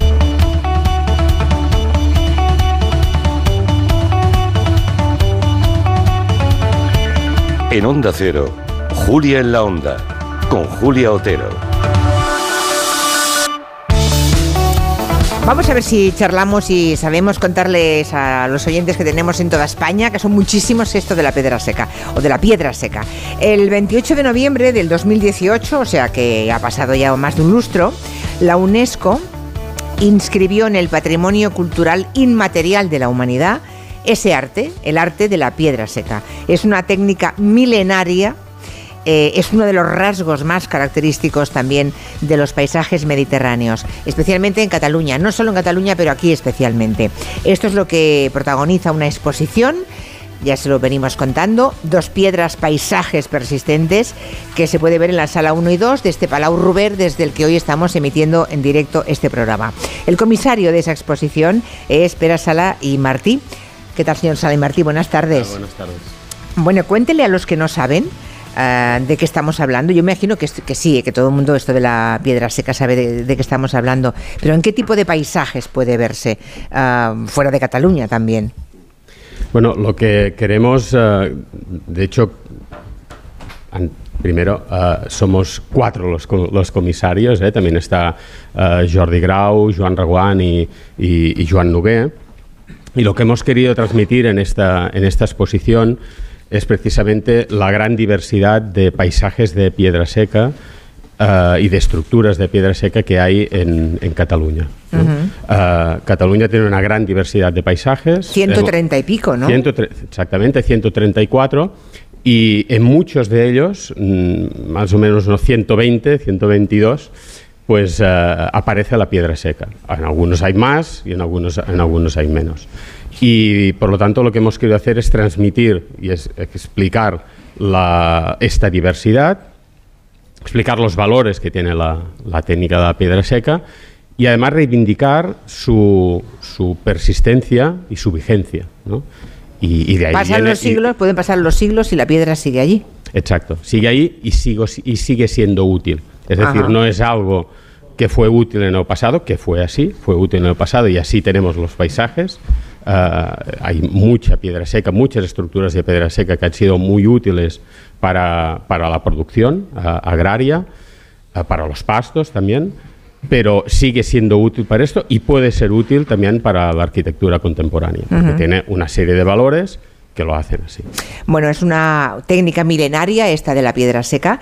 Se usa en muchísimos lugares, básicamente en el Mediterráneo, pero también se puede encontrar en Irlanda, en Escandinavia. ¿Hay alguna característica específica aquí de la forma de, de, manejar la piedra seca o no? Bueno, aquí estamos en un entorno mediterráneo y como entorno mediterráneo es un entorno pues más seco y, además ca- cada vez más y además la, la- la piedra seca, los paisajes de piedra seca están muy condicionados por la, por la geología del, del lugar. Y Entonces tiene, que- tiene esta, esta, esta función también de, de retención del agua que es fundamental. Las, las terrazas, ¿no? Los márgenes, ayudan a, a retener el agua, a mantener la humedad y esto en un entorno tan seco y cada vez más que es el entorno mediterráneo es una función es una función fundamental. Y esto lo tenemos en muchos de los de los de los paisajes de Cataluña y además se expresa de formas diferentes porque no es lo mismo la piedra, la piedra seca que hay en el Cap de Creus, no es lo mismo que hay en, la- las Terras del Ebro, no es lo mismo que hay en el, camp, en el de Tarragona, porque tiene unas características diferentes y por lo tanto pues eh, se construye, ¿no? se, se- se aglutina de una forma y se empareja de una forma diferente. Yo estaba también pensando en los bancales que se hacen en la Ribeira Sacra, eh, que mm, donde también hacemos el programa casi todos los años, ¿no? Eh, lo que se llama viticultura heroica y en efecto tiene esa función. Esos bancales que se hacen con piedra seca allí también es para retener el agua, bueno, y para que eh, tiene una serie de valores para la agricultura o para determinados cultivos, ¿no? Sí, es así. En De este hecho- caso la viña, pero también aquí en Cataluña está en la viña, está también creo en los olivos, ¿no? olivos, en la- los almendros. almendros, exacto. Sí, esta es su principal función, es hacer productivo un lugar que no lo era, ¿no? Un lugar pedregoso, un lugar yermo. Hay esta palabra tan bonita que es el despedregar, Sí. que es limpiar de piedras el- este suelo que está lleno de, ¿no? Pues eso de piedras y hacerlo productivo, ¿no? Para poder, para poder cultivar. Entonces, esto en pendientes necesita estas, esta Que sea un en- escalonado, claro, en eh, eh, bancales. escalonado en terraza. Pero Claro. además, además de esta función para los cultivos y por lo tanto es una función productiva, también por el hecho de que no hay una unión, un material de unión al, em- al emparejar las piedras, pues también tiene una función para la biodiversidad, porque allí pues viven, es un, es un refugio de muchos insectos que también son muy beneficiosos para el ecosistema, para el ecosistema Eso agrícola. nos decía José Luis Gallego. ah, Hay desde nidos de todo tipo, ¿eh? de todo tipo de, de- de animales, animales. insectos, incluso Mm. alguna ave pequeñita. O sea que hay, hay de todo. Hay, está llena de vida eh, esa técnica. Bueno, vamos a conocer a Roger Solé, que es el profesional de piedra seca. Eh, la verdad es que se fue manteniendo esta técnica de generación en generación durante cientos y cientos de años. Pero claro, si no ha desaparecido casi, es un milagro que sigamos aquí, ¿no? Ah, porque afortunadamente han aparecido ámbitos de formación profesional, por ejemplo, las escuelas de margés, eh, se dice aquí, ¿no? Que claro, Sí. estaba yo buscando desesperadamente una palabra para la traducción y no sé si serían canteiros en Galicia, no, no creo que es, no es exactamente canteiro. Un canteiro es, es- bueno, buenas tardes. buenas en tardes, Roger, buenas tardes. Ah, un canteiro, ah, o sea, forma parte de- del oficio ahora mismo, ¿no? Trabaja con piedra seca, Sí, pero aquí no- llamamos picapedré. Ah, vale. Pero un cantero se puede pasar toda la vida picando piedras y sin construir un solo, una sola pared de piedra seca. Solo podría picar piedras Ajá. que van colocadas en, pues, en una catedral, en una casa. Ah, nosotros usamos ¿no? em, la palabra marger, margenador, ah, marjaner, pero yo me gusta la palabra artesano de la piedra seca así sin más. Me parece bien. Así lo Define sí. perfectamente porque no solo hacemos ah, paredes en, en- en el mundo rural, sino que la técnica, eh, esta técnica se puede aplicar en multitud de otras construcciones. Ahí está la clave, ¿no? Sí. buscar otras construcciones. Desde caminos hasta puentes, hasta casas de tamaño pues más o menos grande. No solo está limitado al uso de los, los países ¿no? de antes, de construir bancales y esto. Es, es un poco más que esto. Estarán pensando muchos oyentes, bueno, y este joven, porque eres joven, que tienes? ¿30 y poco? No, lo, lo aparento. Vale, bueno, pues ya está. Igual, ¿no? Da igual, no, pero es igual, Algo- 40, vale. Hoy es mi aniversario, o sea... ¿Qué me un poco dices? más. Sí, sí. Hoy es tu Sí, hombre, sí, cumpleaños feliz, qué casualidad. Menudo regalo te ha caído venir a la radio. ¿eh? Vaya, venir a Barcelona está... Está bien, bueno, eh, es, no deja de ser una persona joven, lo es, sin duda. Él estudió ingeniería geológica, es aficionado a la escalada, ahí donde hay una montaña uno se puede encontrar a Roger Solé escalando, ¿no? Sí. O sea que no hay, no es que tu padre fuera un artesano No, de la no, piedra no. seca o el abuelo o el bisabuelo, no, no. Es una nada. pasión que tú descubres, luego fundas una empresa, la Feixa Piedra Seca, que se dedica a trabajos de piedra seca. Es el primer miembro extranjero que hay en una muy prestigiosa asociación francesa artesana que vela por preservar este tipo de construcción tan ancestral. Y además ahora, eh, digamos que das clase a otras personas que quieren aprender. Sí, bueno, estamos dando clase, digamos, mm, los, los artesanos más antiguos y hace años, pero ahora estamos haciéndolo eh, pues, eh, con una asociación, ¿no? Es la Asociación de Marchés de Cataluña, Sí. eh, cogiendo la base esta de Francia. ¿no? Yo de Francia traje esta, digamos, este método pedagógico para enseñar la piedra seca a personas que no saben. Claro, no podemos enseñar la piedra seca de mil maneras distintas porque hay mil tipos de piedra distintas. Hay que enseñar de una manera que sirva para todas. Entonces yo personalmente cuando descubrí esta escuela francesa, pues digo, "Esta- es- esto es un método que me va a servir a mí para trabajar cualquier piedra con una técnica más depurada, ¿no? Y esto es lo que ahora hemos ¿Qué se puede hacer con piedra seca para hacernos una idea? O sea, ¿qué, qué tipo de construcciones? Básicamente conoces O sea, Cataluña y Francia, que es donde has aprendido, Sí, ¿no? Para, Donde- para ponerte un ejemplo, España- podemos construir un puente, Un donde puente. pasen camiones. ¿vale? Esto está construido y se puede hacer ahora mismo. Pero piedra seca encima de ladrillo, encima de cemento, hormigón. No, piedra seca encima de piedra seca. ¿En serio? O sea, sí, claro. es- bueno, claro, digo sí, en sí. serio, es que los romanos construían así. Sí, Claro. sí, después usaban ah, mortero de cal y todo eso, pero si se talla bien la piedra se puede construir un puente con piedra seca. Se puede construir una casa de 15 metros de altura en piedra seca. Yo, yo las he visto. Lo que pasa es que, claro... Recuerden, ¿eh? Nada de argamasa, nada une la piedra. Unas paredes de un metro y medio Claro. de anchura. Esto explícaselo tú a un cliente que te dice, ay, sobre todo que necesito este palmo de terreno, ¿eh? Y le dices, no, te voy a construir una pared de un metro y medio.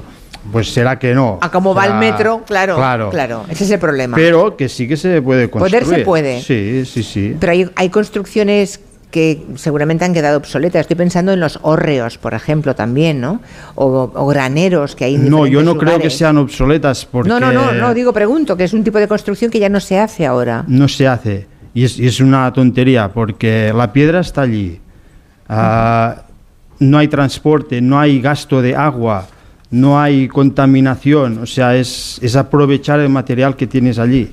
Eh, es, es lo más sostenible, ¿no? Y ahora que estamos hablando de todos estos temas de sostenibilidad y tal, los arquitectos que estudian este, todos estos temas dicen que o sea, hay que dejar un poco de, de- de banda el hormigón y trabajar con los materiales que tenemos más cercanos. Y la piedra es el más... Está ahí, claro, está Sí, ahí. desde que el hombre sali- salió de las cuevas, empezó a construir con piedra. Pues ahora con más de herramientas y técnicas se pueden hacer muchas cosas. Déjame que te pregunte quiénes son tus clientes. ¿Tienes clientes públicos y privados? Sí. em, O sea, o históricamente yo diría que son más privados. Ah. Sí.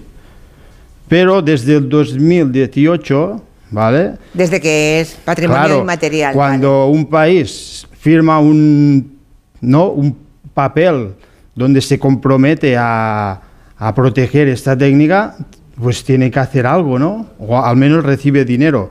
Aquí empezaron a haber pues más, más ayudas para la piedra seca. De Pero, ayuntamientos pero o- hace 10 años los ayuntamientos estaban pelados, o sea, no había mucho dinero público para la piedra seca. Los clientes míos, yo me especialicé mucho en la técnica seca, entonces eran sobre todo privados.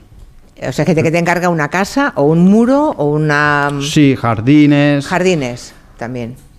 casas recubiertas con piedra seca, sin mortero, caminos. Perdona, y y- ah, caminos también. Sí. ¿Con un arquitecto?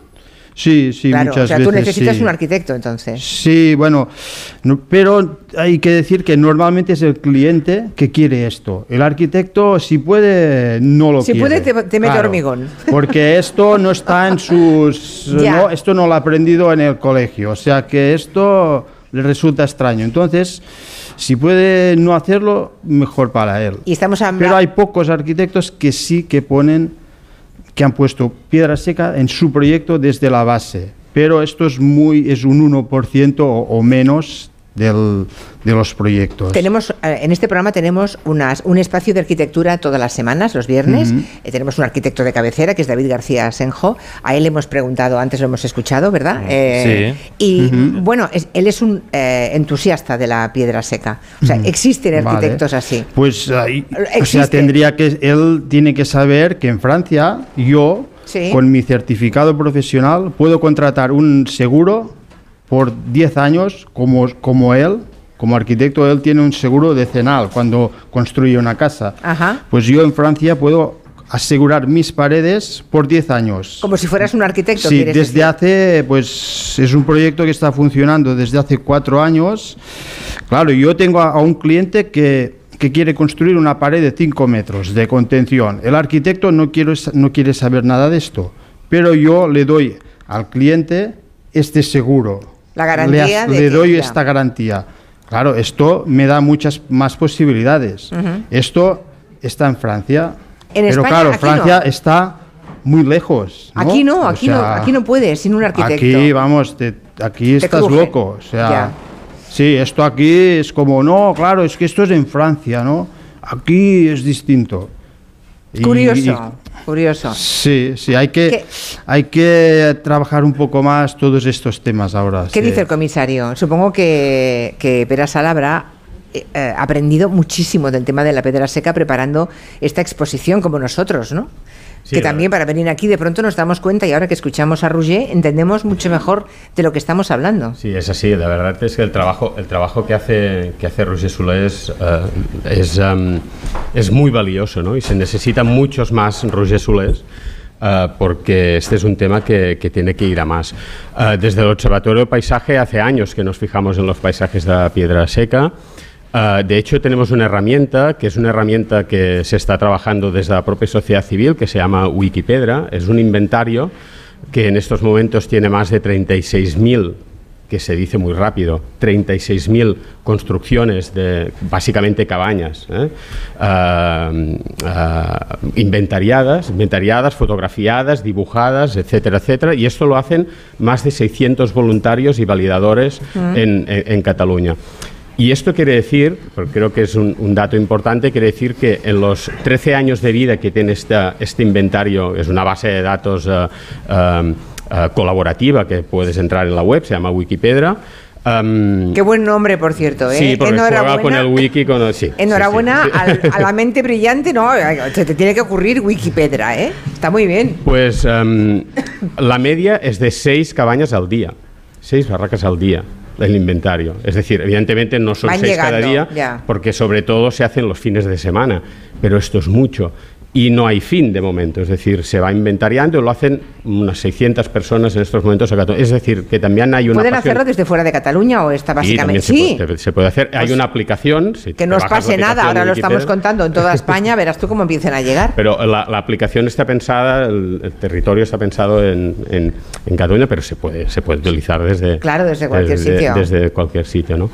Y, y claro, esta exposición nos ha servido para, para el observatorio fundamental, es decir, eh, el hecho de poder divulgar, nuestra función es divulgar los valores que tienen los Ujú. paisajes y por lo tanto esta ha sido una gran oportunidad y agradecemos a Palau Robert, agradecemos a la directora general, a Eva Pomares, la, la posibilidad de poder, la oportunidad de poder hacer esta, esta exposición para poder divulgar este patrimonio que tenemos en, en Cataluña. Supongo, Y que eh, además está, como tú decías antes, en otras partes de- del Mm. Estado y, de- y del Mediterráneo. Supongo, Roger, que mm, eh, cuando se relaciona el tema de la piedra seca con, con, eh, pueblos vaciados, donde no hay vida, en este caso la Cataluña interior o la España interior, la- lo que se llama España vaciada, ¿no?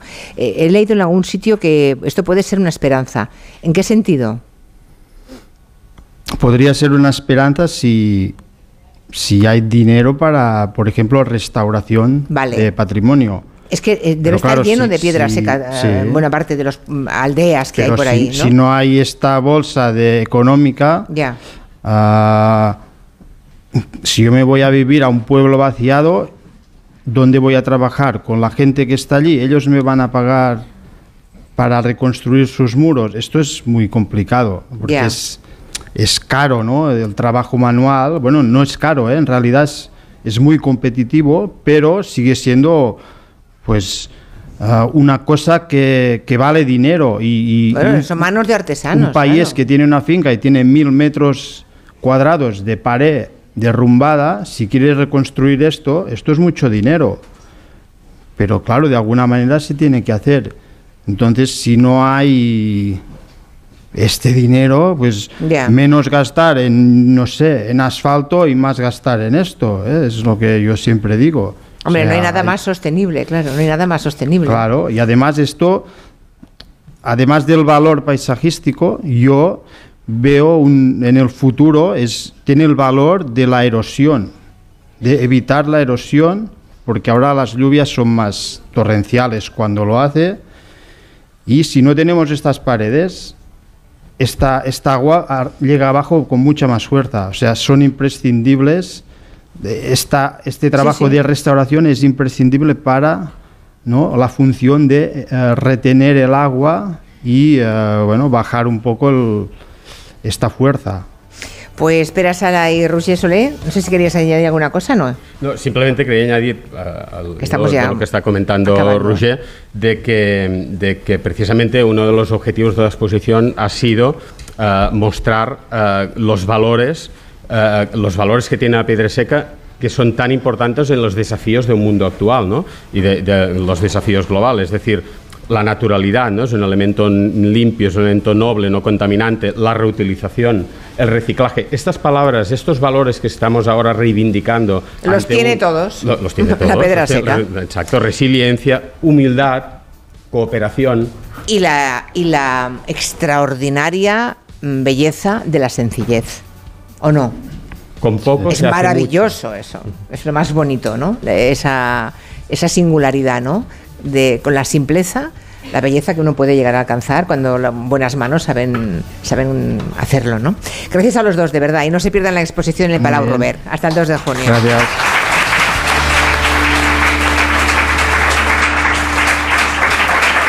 Vamos a las noticias y seguimos a la vuelta. A la vuelta seguimos con Pilar Eire. Son las 5 de la tarde, las 4 en Canarias. En Onda Cero, Julia en la Onda, con Julia Otero. Son las 5 y 12 minutos, una hora menos en Canarias. Seguimos muy bien acompañados. Esta sala de Palau Ruber a reventar. Muchas personas de pie en la parte posterior. A ver si conseguimos que luego se vayan sentando todos. Am, y estamos esperando que llegue dentro de un ratito la vicepresidenta de la Generalitat de Cataluña, Laura ah, Vilagrá. Primera vicepresidenta Pilareire que tenemos en Cataluña. Sí, ya era hora, ¿eh? Ha costado, ¿eh? Ha costado, sí, sí. Bueno, eh, creo que Todavía sea- no hemos tenido ninguna presidente, presidenta de la no, Generalitat. ninguna presidenta, ¿no? También va tocando ya, ¿eh? Sí, sí. Pero bueno, al menos nos vamos acercando. Ya tenemos una vicepresidenta. También el gobierno de España habido varias vicepresidentas. No hay Sí, no ha forma habido, ¿eh? de dar el exacto, siguiente paso, pero bueno, todo llegará. Un mensaje de la mutua, vamos con Pilareire y después con la vicepresidenta del gobierno. Un mensaje, mira, si te vas a la mutua te van a dejar elegir el taller que tú desees y además te van a bajar el precio de cualquiera de tus seguros, sea cual sea. Es muy fácil, tienes que llamar al 91 555 5555. Te lo digo o te lo cuento. Vete a la mutua. Condiciones en mutua.es. Bueno, eh, visitar el, Palau Robert era una ocasión estupenda para que viniese, aunque no es el día de la semana que está Pilareire, con su Zoom, era el día perfecto, para que- porque así la pueden ver todos los oyentes y porque ella también puede ver a una parte de nuestros oyentes. Y mm, además tenemos eh, un tema de actualidad y sobre ese tema de actualidad va a poner hoy el Zoom Pilareire. Ya sabemos que Felipe VI destituyó a Jaime Alfonsín, que fue jefe de la Casa del Rey durante mucho tiempo, creo que llevaba con el rey como 30 años. Sí, porque eh, fue, eh, estuvo al lado suyo como cuando era príncipe, como secretario, y después cuando eh, Felipe asumió, bueno, mm, heredó la corona, por decirlo de alguna manera, fue rey en 2014, pues pasó a ser jefe de la Casa del Rey. Bueno, el caso es que Jaime Alfonsín ah, fue destituido como jefe de la Casa del Rey y ahora ha nombrado a un diplomático, a Camilo Vilariño, eh, como jefe de la Casa del Rey. Y sería bueno repasar un poco quiénes han ejercido ese cargo ¿no? en España a lo largo de, de la historia, desde a partir del año 75, y luego también ver qué pistas envía, qué mensaje envía la persona que ha escogido. ¿no? Mm. Para empezar, no sé, eh, ¿a qué se dedica el jefe de la Casa del Rey? Para hacernos una idea de su importancia, ¿no? Bueno, es, eh, tiene el rango de ministro, es el funcionario más alto que existe en el escalafón español eh, y simplemente tiene que ayudar, eh, facilitar, apoyar, eh, mm, gestionar también el cargo de jefe de Estado que tiene el rey. En Inglaterra se llama secretario de la reina o del rey, eh, pero es exactamente la misma función. Y entonces es un poco, el, primer, eh, el primero que hubo fue el marqués de Mondejar, que era un señor muy mayor, y es un poco esta, este cargo es heredero de los que tenemos una edad, no sé si hay aquí gente de mi edad o no, pero yo no sé si recordaréis que los partes de Franco, las comunicaciones de Franco iban firmadas por el jefe de la Casa Civil eh, de su excelencia, que en aquella época era Fernan- el último fue Fernando Fuertes de Villavicencio. Esto que era normalísimo, que salían todos los días, salían comunicados eh, del caudillo, como se llamaba entonces, pues es el, el heredero, es este jefe de la Casa del Rey. El marqués de Mondejar era un señor mayor que le ataba muy en corto a don Juan Carlos. A don Juan Carlos hizo todo lo posible eh, para quitárselo de encima, porque decía, ya estoy harto de viejos. Decía, esta es la frase eh, concreta que decía, porque primero había tenido a Franco, había tenido a su padre, había tenido al marqués de Mondejar y quería él un poco liberarse. Y al marqués de Mondejar siguió, siguió eh, Sabino Fernández Campos, que cometió el pequeño error de ser un poco más amigo de la reina, de doña Sofía, que de don Juan Carlos.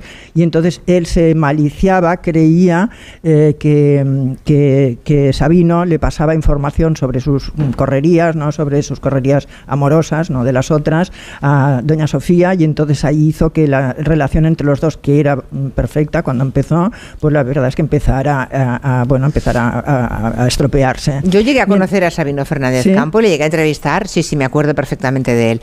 Y, mm, y, y tengo la impresión de que tenía una enorme autoridad. Mm. O sea, era un auténtico jefe de la casa de- Mm, del rey, ¿eh? Hombre, lo hacía muy bien porque nos daba a los periodistas un poquito, ¿no? Nos daba un poquito de información y se guardaba las informaciones importantes.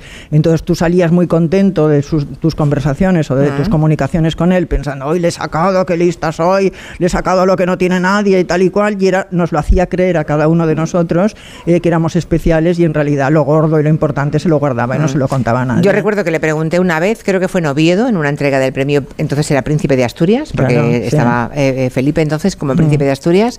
Le pregunté, ya había acababa de salir como jefe de la Casa de- del Rey, Mm. debía ser el año 94 o Sí. 95. Mm. Le pregunté que por qué no escribía memoria, sus Mm, memorias, mm. y me dijo aquella famosa frase de no escribiré nunca mis memorias porque lo que interesa no lo puedo contar y lo que puedo contar no interesa. Exacto, exacto.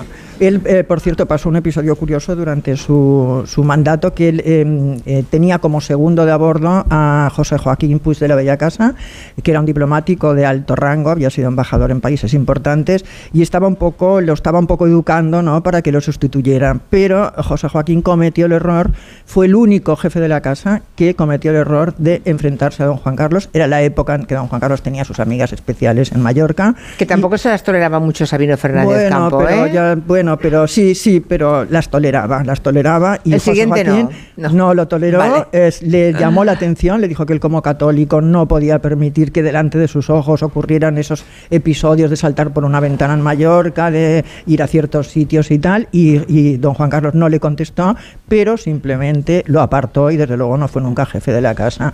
O sea que eh, todos los jefes que ha tenido han sido hombres muy discretos. Esto que decías tú de las memorias es muy curioso porque no solamente eh, no han escrito memorias ninguno de ellos, sino que no han dado ninguna entrevista.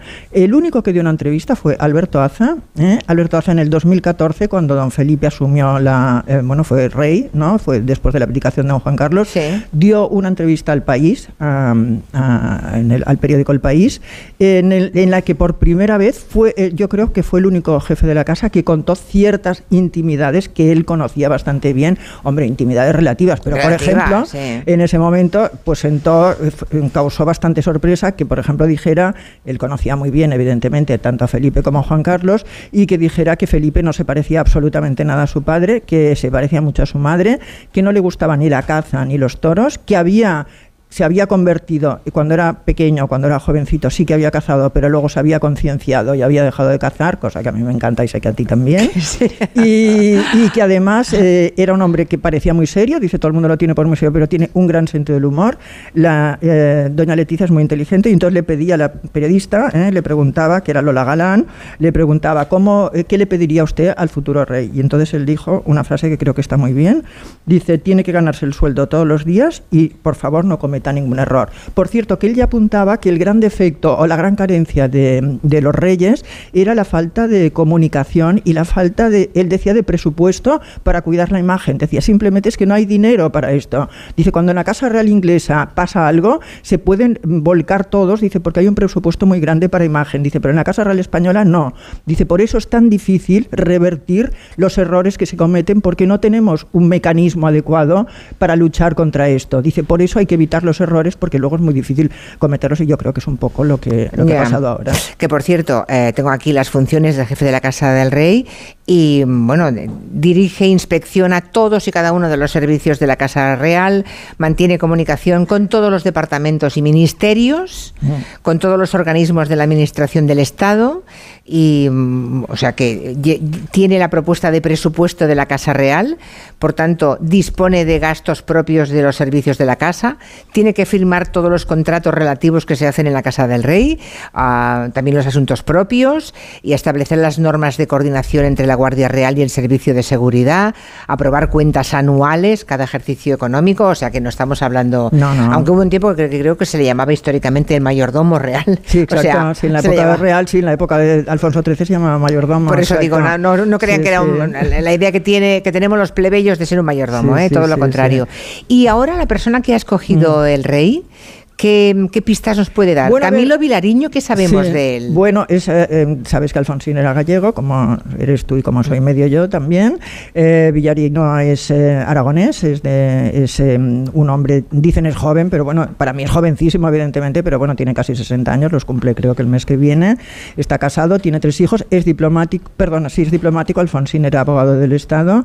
Y es muy curioso porque a mí me han contado que, que no tiene mucha relación con el rey, pero que se conocieron en los los, en los vuelos, en los viajes, porque como él trabajaba con Borrell en la Unión Europea, eh, tenían ocasión cada vez que los reyes hacían un desplazamiento en avión, que iban acompañados por Europa, que iban acompañados por Borrell, él también iba como segundo de Borrell, y ahí se ve que empezaron a hablar y establecieron cierta buena relación que ahora ha cristalizado, pues haciéndole eh, jefe de la casa. Eh, veremos. Y he eh, trabajado para PP y PSOE, además. Bueno, sí, pero a Eso ver, imagino sí, también lo han tenido en cuenta. Sí, pero a ver, si tú ves los medios eh, ultras, los, algunos digitales de ultraderecha, eh, dicen, por fin, bueno, Sánchez ya ha metido a uno de sus hombres, en-". o sea, quien se queja de este, de este nombramiento, creo que eso ah, nos hace pensar que es un hombre más escorado a las socialistas que a la derecha. Esto es una hipótesis mía, porque no tengo ninguna, es un hombre aséptico. Hay otra, que estén tan, tan, tan escorados a la derecha que alguien de derechas a secas les parezca Sí, progresista. bueno, también es verdad, o sea, esto Vale. también es cierto.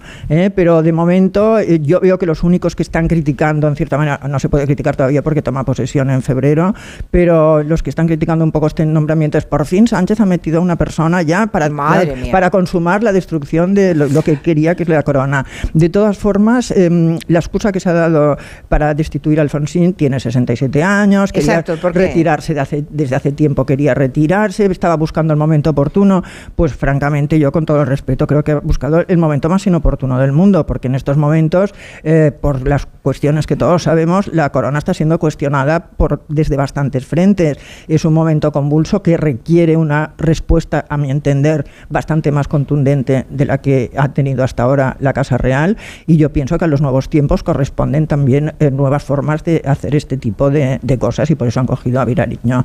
Eh, como siempre, eh, como siempre que hay una- estas destituciones, siempre dicen, no, lo despedimos con un gran cariño, va a continuar siendo mi consejero. Esto de va a continuar siendo mi consejero lo han dicho absolutamente el rey cada vez que ha destituido unos de- y nunca más hemos vuelto a ver a estos consejeros. Sería Bueno, un es que de hecho no tienen ni sueldo, creo. no No, tiene sueldo, exacto, pero eh, creo que es una forma elegante también, evidentemente. Alfonsín ha tenido una relación fantástica con, con don Felipe, desde luego ha sido su persona de confianza, le ha hecho de padre muchas veces.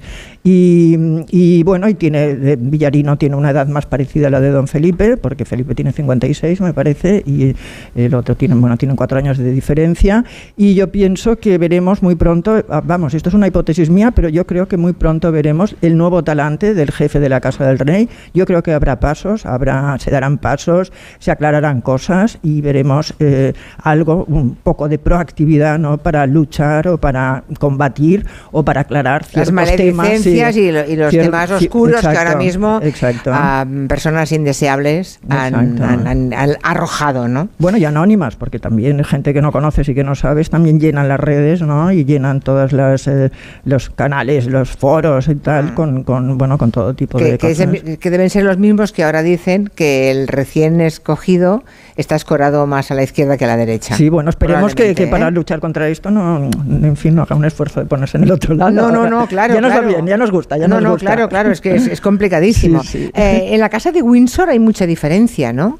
Con los, con- allí no se llama jefe de la Casa Real. Se llama eh, que- pero no tiene nada que ver, Sí. ¿no? No, bueno, Es sí, mucho más también- austera. la- Sí, pero también, pero lo curioso es que la figura del secretario no salió en la serie de Crown, porque cu- cu- cuando, yo- mm, empezamos a hablar de los, bueno, cuando yo me estaba preparando este programa concretamente con ayuda de Nuria, estaba yo mirando los eh, este mismo cargo en Inglaterra que se llama secretario y hace prácticamente las mismas funciones, pero en la serie de Crown salen los primeros ministros, evidentemente hablando con la reina, bueno, debe ser más cinematográfico, pero la verdad es que secretario no sale ninguno. Ha tenido varios y ahora en estos momentos Carlos creo que tiene el último de la reina de su madre todavía, ¿no?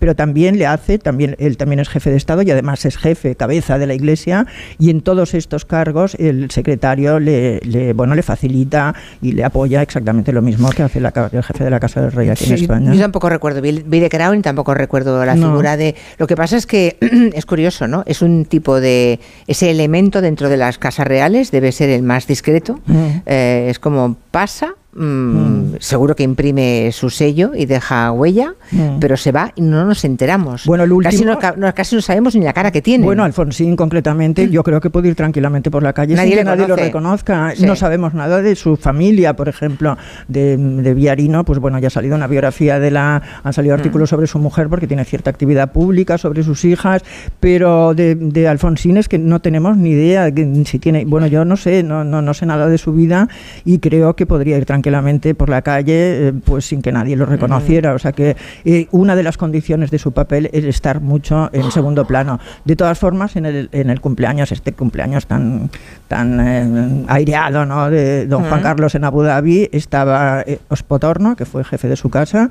Recordemos que tuvo un problema con las tarjetas Black, que fue procesado. Ah, sí, es verdad. Y luego también estaba es Almansa, que también fue jefe de su casa, que decían que era el hombre de Mario Conde, que lo había nombrado, que en esa época don Juan Carlos y Mario Conde tenían muy buena relación, y que lo había nombrado eh, don Juan Carlos por consejo de su amigo Mario Conde. No lo sé. Es la primera vez, eh, Almansa fue la primera vez que no fue un militar, eh, que, re- re- sino que fue un diplomático, Sí. eh, aristócrata, sí, pero un diplomático en este cargo. Y, y bueno, y la verdad es que continúan teniendo muy buena relación con don Juan Carlos porque acudieron a su, Sí, a su claro, cumpleaños. claro. Mm. Muy bien, pues salvo que de alguien, alguien, bueno, menudo silencio sepulcral, ¿eh? Estabais todos, vamos, en riguroso silencio, Bueno, salvo que queráis bien. hacer alguna pregunta a Pilar Eire a propósito del jefe de la Casa Real. ¿Alguna pregunta para ella? ¿No? Pues entonces le damos una aplauso. Sí, hombre. A ver, a ver, espera, espera. Que yo hacía una pregunta retórica y se lo he tomado en serio. espera, espera. a ver, cuénteme. Que ayer, ayer dijeron que se separaban la Cristina y Iñaki. ¿Es, es correcto?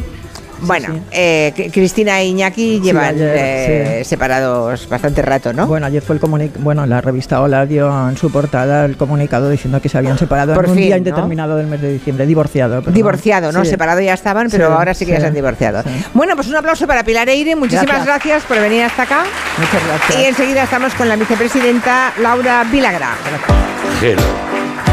De 3 a 7 en Onda Cero, con Julia Otero.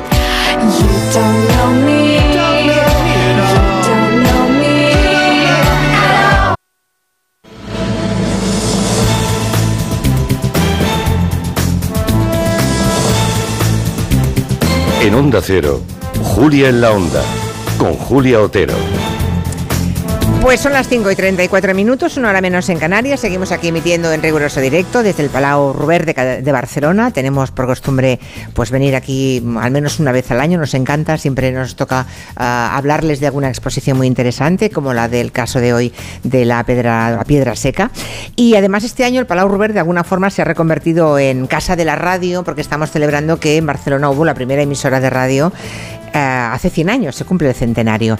Y tengo aquí a mi lado, eh, creo que es una mujer de radio, creo que le gusta la radio, quiero decir, a una mujer que es la, la mujer fuerte del gobierno de Cataluña.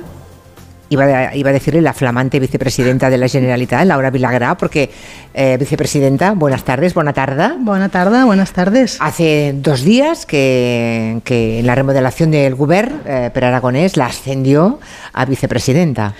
Sí, mm, contenta, aún con la sonrisa puesta y con muchas ganas de trabajar como hemos hecho hasta ahora, pero ahora con más fuerza y más impulso. Y más competencias.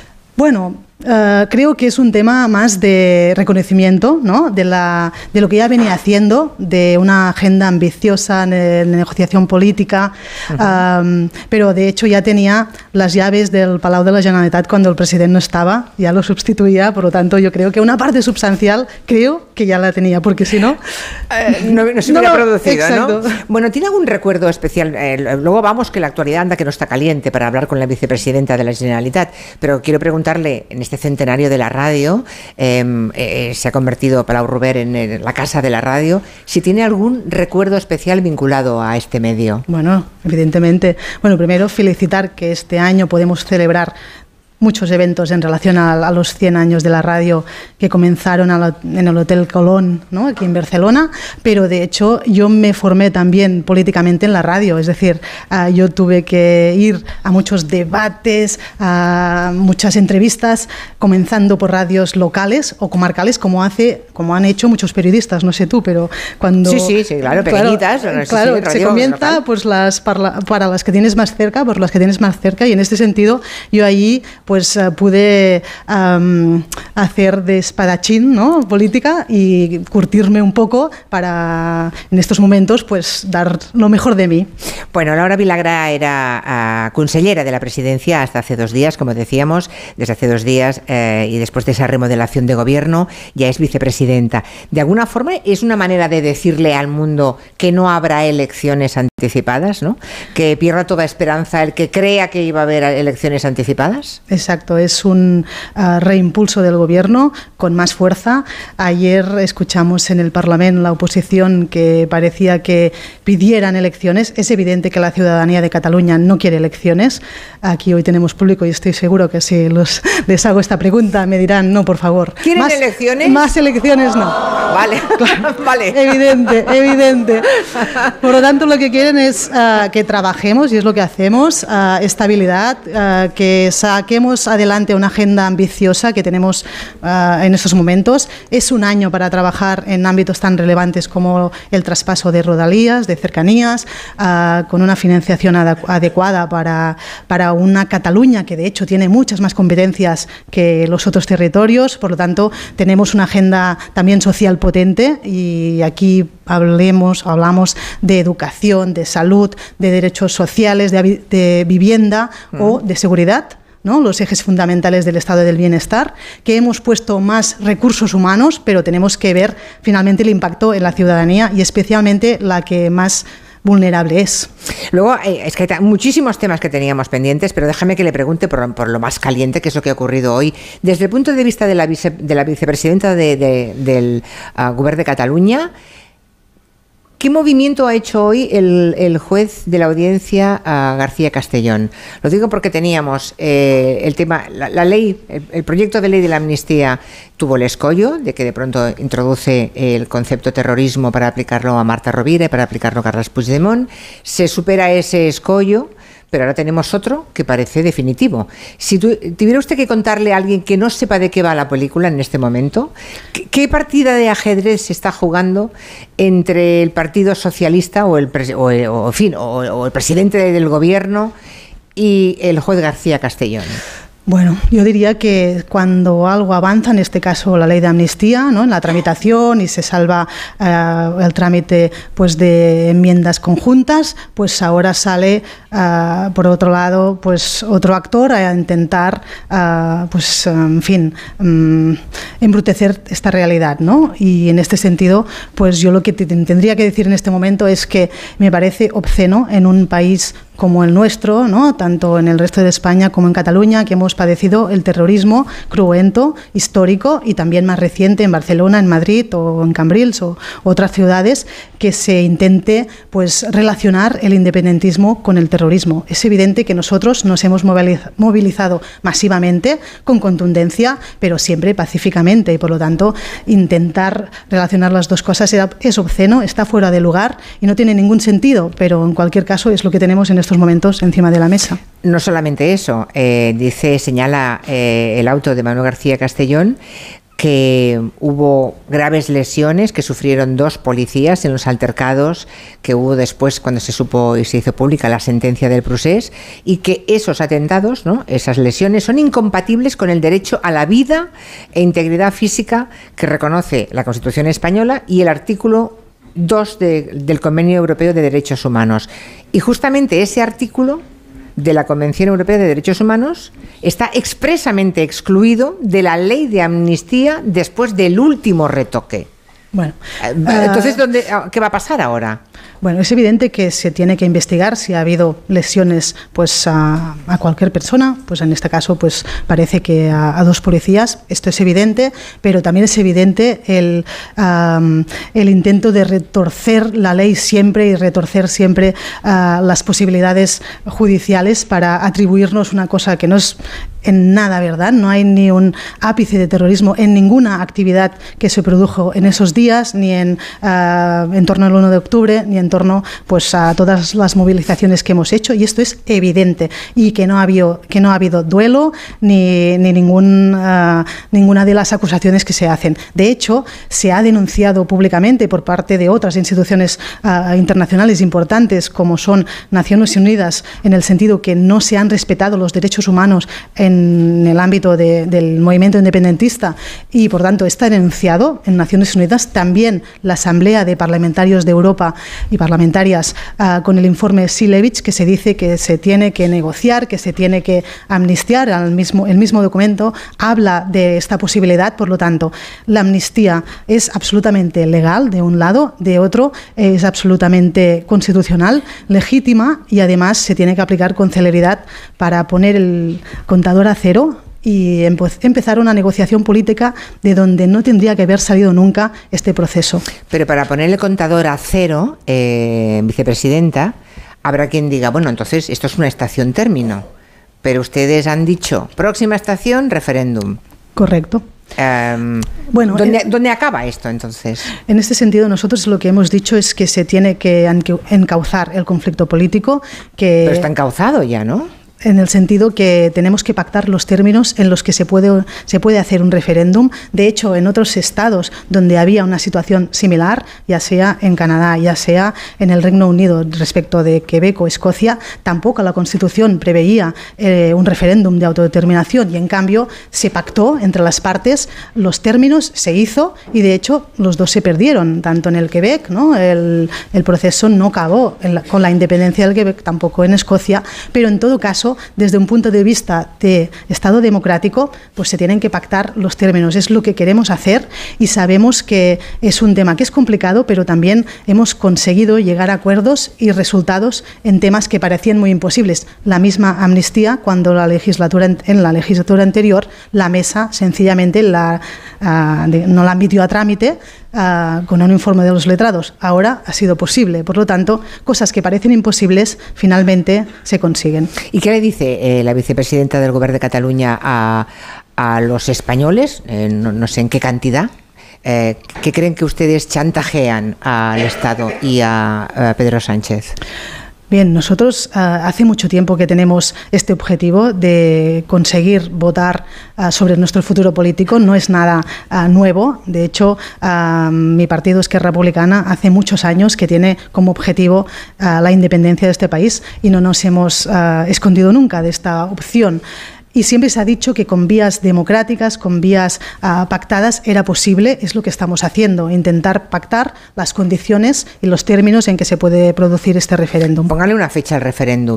Dentro, ¿Dentro de cuánto? No, no, dentro de cuánto. Poner fechas es muy delicado porque a, veces, y... porque a veces despejar el área tirando el, el balón lejos arregla muchas cosas. Si usted me dice, dentro de 10 años. Los símiles futbolísticos siempre funcio- funcionan mucho. Es verdad, este Es verdad. de despejar el área Este- no lo había este- pensado, pero tiene razón. sí. Sí, sí, sí. Yo que además soy consellera de deportes también, o sea, también llevo deportes. Y futbolera. Bueno, más bien natación. Pero es también, verdad, me han dicho que Sí. usted nada mucho. Claro, por eso tengo resistencia. ¿Y guarda la ropa? ¿Y guarda la ropa también? No, yo poca ropa para nadar. Bueno, a lo que íbamos. Pelota fuera, entonces. No, Eh, el tema es que ¿Un referéndum cuándo? ¿Hay prisa o no hay prisa? Tenemos que pactar los términos. Sabemos que de momento estamos lejos, es decir, Vale. el, el PSOE ah, en estos momentos no está ah, en este, ah, bueno, mm, no estamos aún entrando en esta negociación a fondo, pero es que es inevitable. Y creo que tenemos que entender todos que el referéndum es inevitable. Es decir, que para resolver la situación política, la inmensa mayoría de los catalanes ah, optan para dar la palabra al pueblo y votar. Y hemos puesto encima de la mesa diferentes mecanismos para poder hacerlo y es lo que plantearemos al Gobierno del Estado. Eh, Laura Vilagra, eh, que pertenece a Esquerra Republicana, como acaba de decir, y es verdad, eh, pertenece a un partido que siempre ha defendido la independencia. No así eh, mucha gente que ahora está en Junts. ¿no? Eh, ayer el nuevo portavoz, Sergi Segría, no se anduvo con remilgos para responder las críticas de, de Junts a la acusación de que habían hecho ustedes, per Aragonés, en su gobierno, como toquecitos, cambios cosméticos en el gobierno, respondió Segría que para cosmético, en todo caso, el cambio de nombre cada año eh, que ha hecho el partido de, de Puigdemont, ¿no? ¿Por fin se han desacomplejado ustedes, señora Vilagrá? Bien, para no dejar pasar ni una a sus rivales electorales en esto del independentismo que se han pasado años llamándoles traidores. Bueno, recordar que Junts por Cataluña abandonó el gobierno hace ya más de un año y por lo tanto abandonó ah, una posición que es clave, que es liderar este país. En este sentido, nosotros nos sentimos ah, legitimados, fuertes para continuar liderándolo y en este sentido, pues ah, evidentemente poner las cosas encima de la mesa y poner los puntos sobre los- las síes. Vale. Ah, veo que el poli malo va a ser Segría. no Laura Vilagrá. Yo, so- yo eh, piensa que tengo que negociar con todos los grupos parlamentarios Entiendo. y claro, tengo que, que mantener la posición. Por ejemplo, el presupuesto, que lo estamos haciendo ya. ¿Y ya están ma- manejando los presupuestos, tanto el de la Generalitat como el de España? No, el del Estado aún El del no. Estado todavía no. El no de, hemos entrado a negociar. El de Cataluña Ah, sí. El de Cataluña lo estamos negociando y queremos que sea un acuerdo el máximo ah, de, de amplio posible. Es decir, en este sentido estamos ah, hablando con Junts per Catalunya, con el PSC, con Comunes, Comuns, CUP y si fuera un acuerdo mucho más amplio que, que un partido, pues, pues mejor. Por cierto, a Junts, yo vuelvo al tema de Junts, que tanto les critico a ustedes, ahora también son socios necesarios para sacar adelante la legislatura. También son socios parlamentarios de- del Partido Socialista. Ahora, de alguna forma, están ustedes compitiendo para ver quién, eh, qui- quién negocia mejor, ¿no? Bueno, bienvenidos a la negociación. Ah, todo lo que podamos entre todos conseguir para Cataluña mejor, gana Cataluña. Por lo tanto, en este sentido, bien.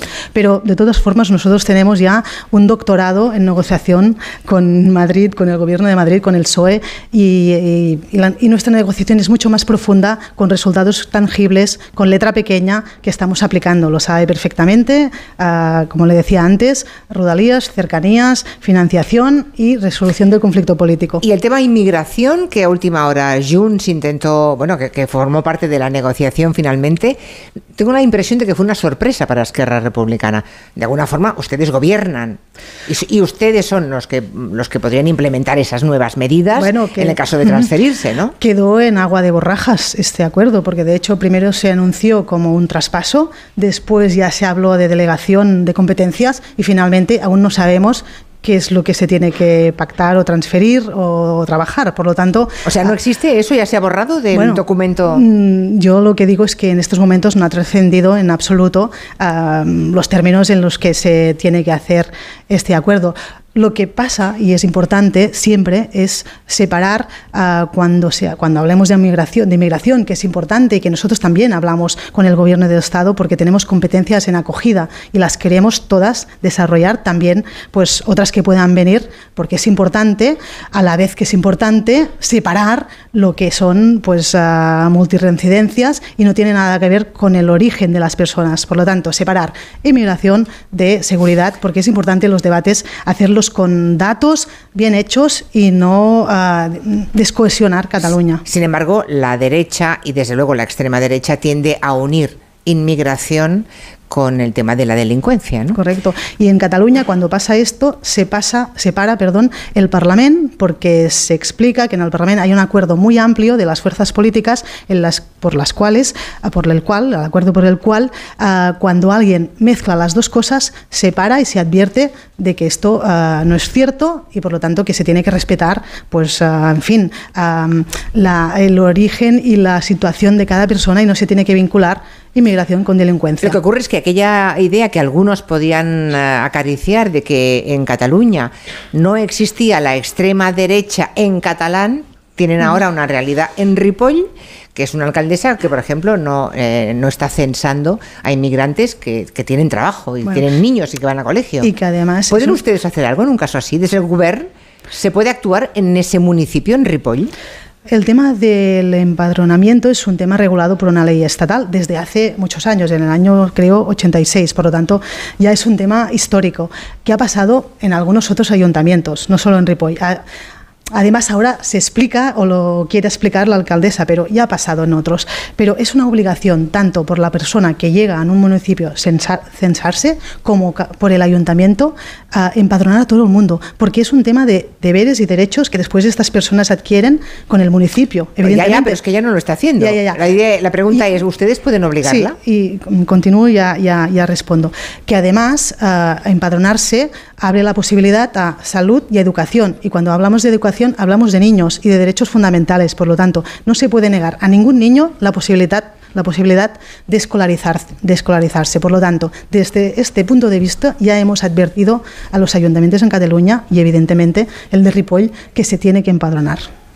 Ah, ¿y ¿Han dado un tiempo o, o sea, se le, se le ha comunicado oficialmente a la alcaldesa? Correcto. Vale, y ahora eh, han dado Sí. un margen.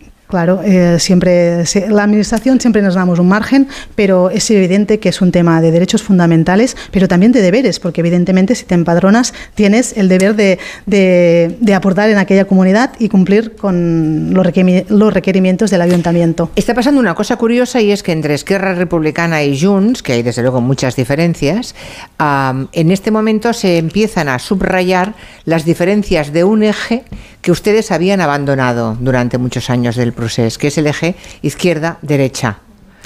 Sí, y es evidente que Junts per Catalunya y el PSC tienen un modelo de, de país muy similar que de alguna manera conecta mucho con las élites y poco con la clase, con la clase trabajadora y las personas más vulnerables. Nosotros ah, lo que hacemos es poner las personas en el centro, en el centro y especialmente las más vulnerables, evidentemente.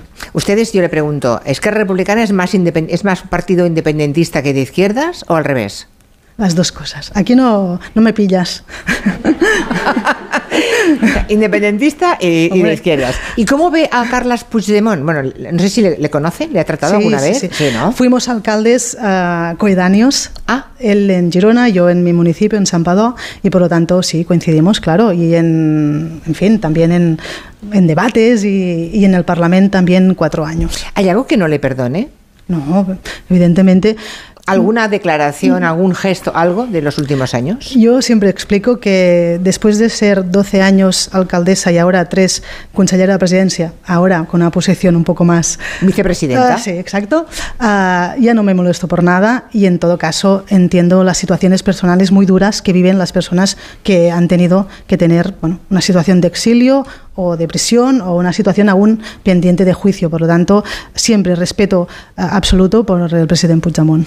¿Y es posible que si regre- cuando regrese a Cataluña, en el caso de que eso se produzca próximamente, pueda haber algo parecido a un choque de legitimidades? Se sabe que hay un sector, un sector muy recalcitrante que cree que es el presidente legítimo. ¿Qué puede pasar? Bueno, en relación a, a la posibilidad de, de que vuelva o cuando... Yo no quiero hacer especulaciones porque es un tema muy delicado que tiene que ser muy personal, ¿no? Y que seguro que pasará, pero tiene que, ah, en fin, trabajarse a nivel de abogados, de, de defensas, ¿no? Y yo respeto absolutamente todo este proceso, pero en todo caso es evidente que ah, el presidente de la Generalitat es Pere Aragonés, que ejerce sus funciones que yo en este caso le acompaño con mucho gusto y que además tenemos una perspectiva de Cataluña mucho más allá de este año y es lo que trabajamos. Y además ha sido avalado per Aragonés como candidato de Esquerra Republicana a la presidencia de la Generalitat. Cuando estuvo aquí sentado conmigo hace unos meses, todavía no sabíamos qué, qué ocurriría.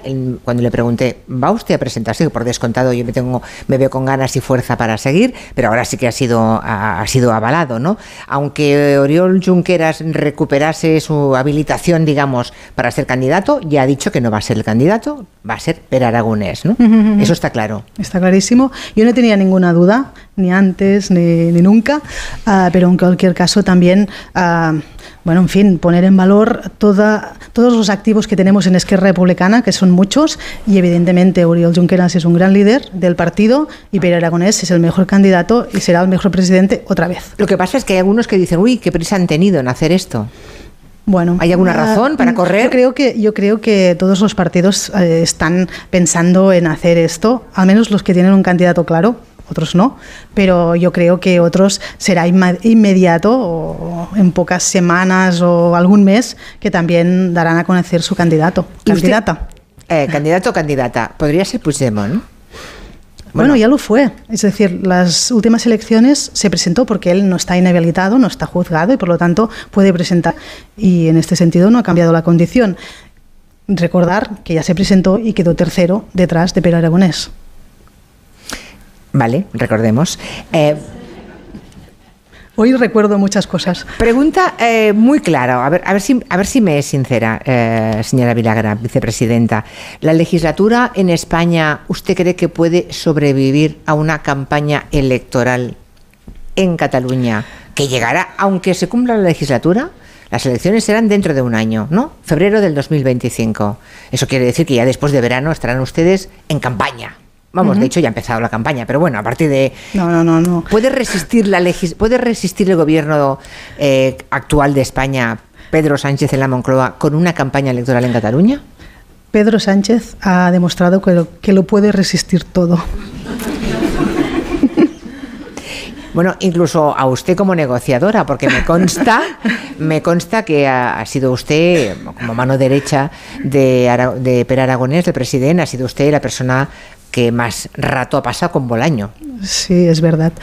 Bolaños. es verdad. A veces, a veces ah, con enfados absolutos y contundentes y vistosos. ¿eh? Cuando, si se acuerda, hace casi dos años ah, descubrimos el tema de Pegasus ¿no? y las, es- los espías que teníamos, pues ah, un montón de independentistas, entre los cuales Sergi Sabrià, que ha aparecido en la sala, ah, y también el presidente Aragonés. Y es el polimalo, ¿no? y expresidentes y también activistas, activistas, activistas políticos y también abogados que estaban defendiendo sus causas de los presos independentistas, por lo tanto, violando todos los derechos fundamentales, en este caso del derecho de defensa. Y aquel día estaba muy enfadada con Bolaños, pero mm, nos vimos y de hecho, fruto de hablarlo y de, ah, en fin, de mostrar nuestro enojo, pues es evidente que hemos llegado a una posición y hoy parece que será ya clave de desclasificación de los papeles de los documentos de Pegasus, ¿no? Y Hoy parece que ha habido un cierto cambio ahí, ¿no? Esta mañana. En este sentido, creo que lo ha recibido el juez, pero aún no ha dado paso, el traspaso a las partes. Pero en este sentido sabremos muchas más cosas en relación a este caso de atropello de los derechos fundamentales, ¿no? de persecución, persecución también política y en este caso, pues con, mm, en fin, espías ah, que, estaban, ah, en fin, espiando la vida personal también de, de muchas personas en Cataluña. ¿Va a entrar Esquerra Republicana en el Ayuntamiento de Barcelona? Esto es una- un asunto que, que, bueno, el resto de España seguramente les va a interesar un poco menos, Bueno. pero aquí nos interesa mucho. Como finalmente el gobierno municipal, junto a Jaume Collboni, van a entrar. Bueno, yo soy gobierno de la Generalitat, eh, no vengo con, eh, con el sombrero del Con lo que- partido. con lo que manda. De- bueno, hago lo que puedo. Pero en todo caso, eh, es verdad que tenemos que hablar de proyecto, tenemos que hablar de, de objetivos políticos y, y, por lo tanto, pues, en fin, yo creo que aún está verde el tema. Una, una última, porque estamos ya rozando el larguero, rozando las 6 de la tarde. Próxima reunión entre eh, Pere Aragonés y Pedro Sánchez, ¿hay fecha para ese encuentro o no? No, no hay fecha. Es evidente que nosotros siempre explicamos las cosas cuando ya las tenemos claras, ya las tenemos acordadas y firmadas con la letra pequeña y también entre líneas. Y cuando sea el caso, pues ah, no, no, no tendréis ningún problema para conocer toda la información.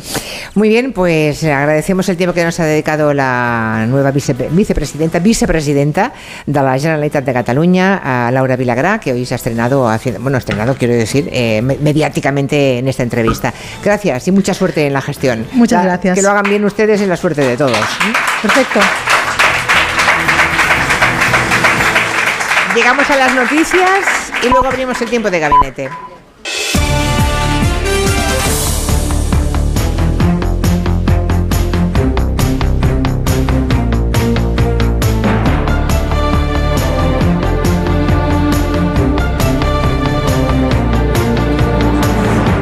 Bueno, pues son. ¿Qué hora es? Uy, madre mía, qué tarde. Son las 6 y 12 minutos, una hora menos en Canarias. Seguimos emitiendo desde el Palau Robert. Estoy muy cansada a esta hora ya, ¿eh? Estoy hoy que ahora, ahora voy a descansar. Ahora solamente tengo ganas de escuchar a Juan Soto Ibars, Elisa Beni y Angélica Rubio.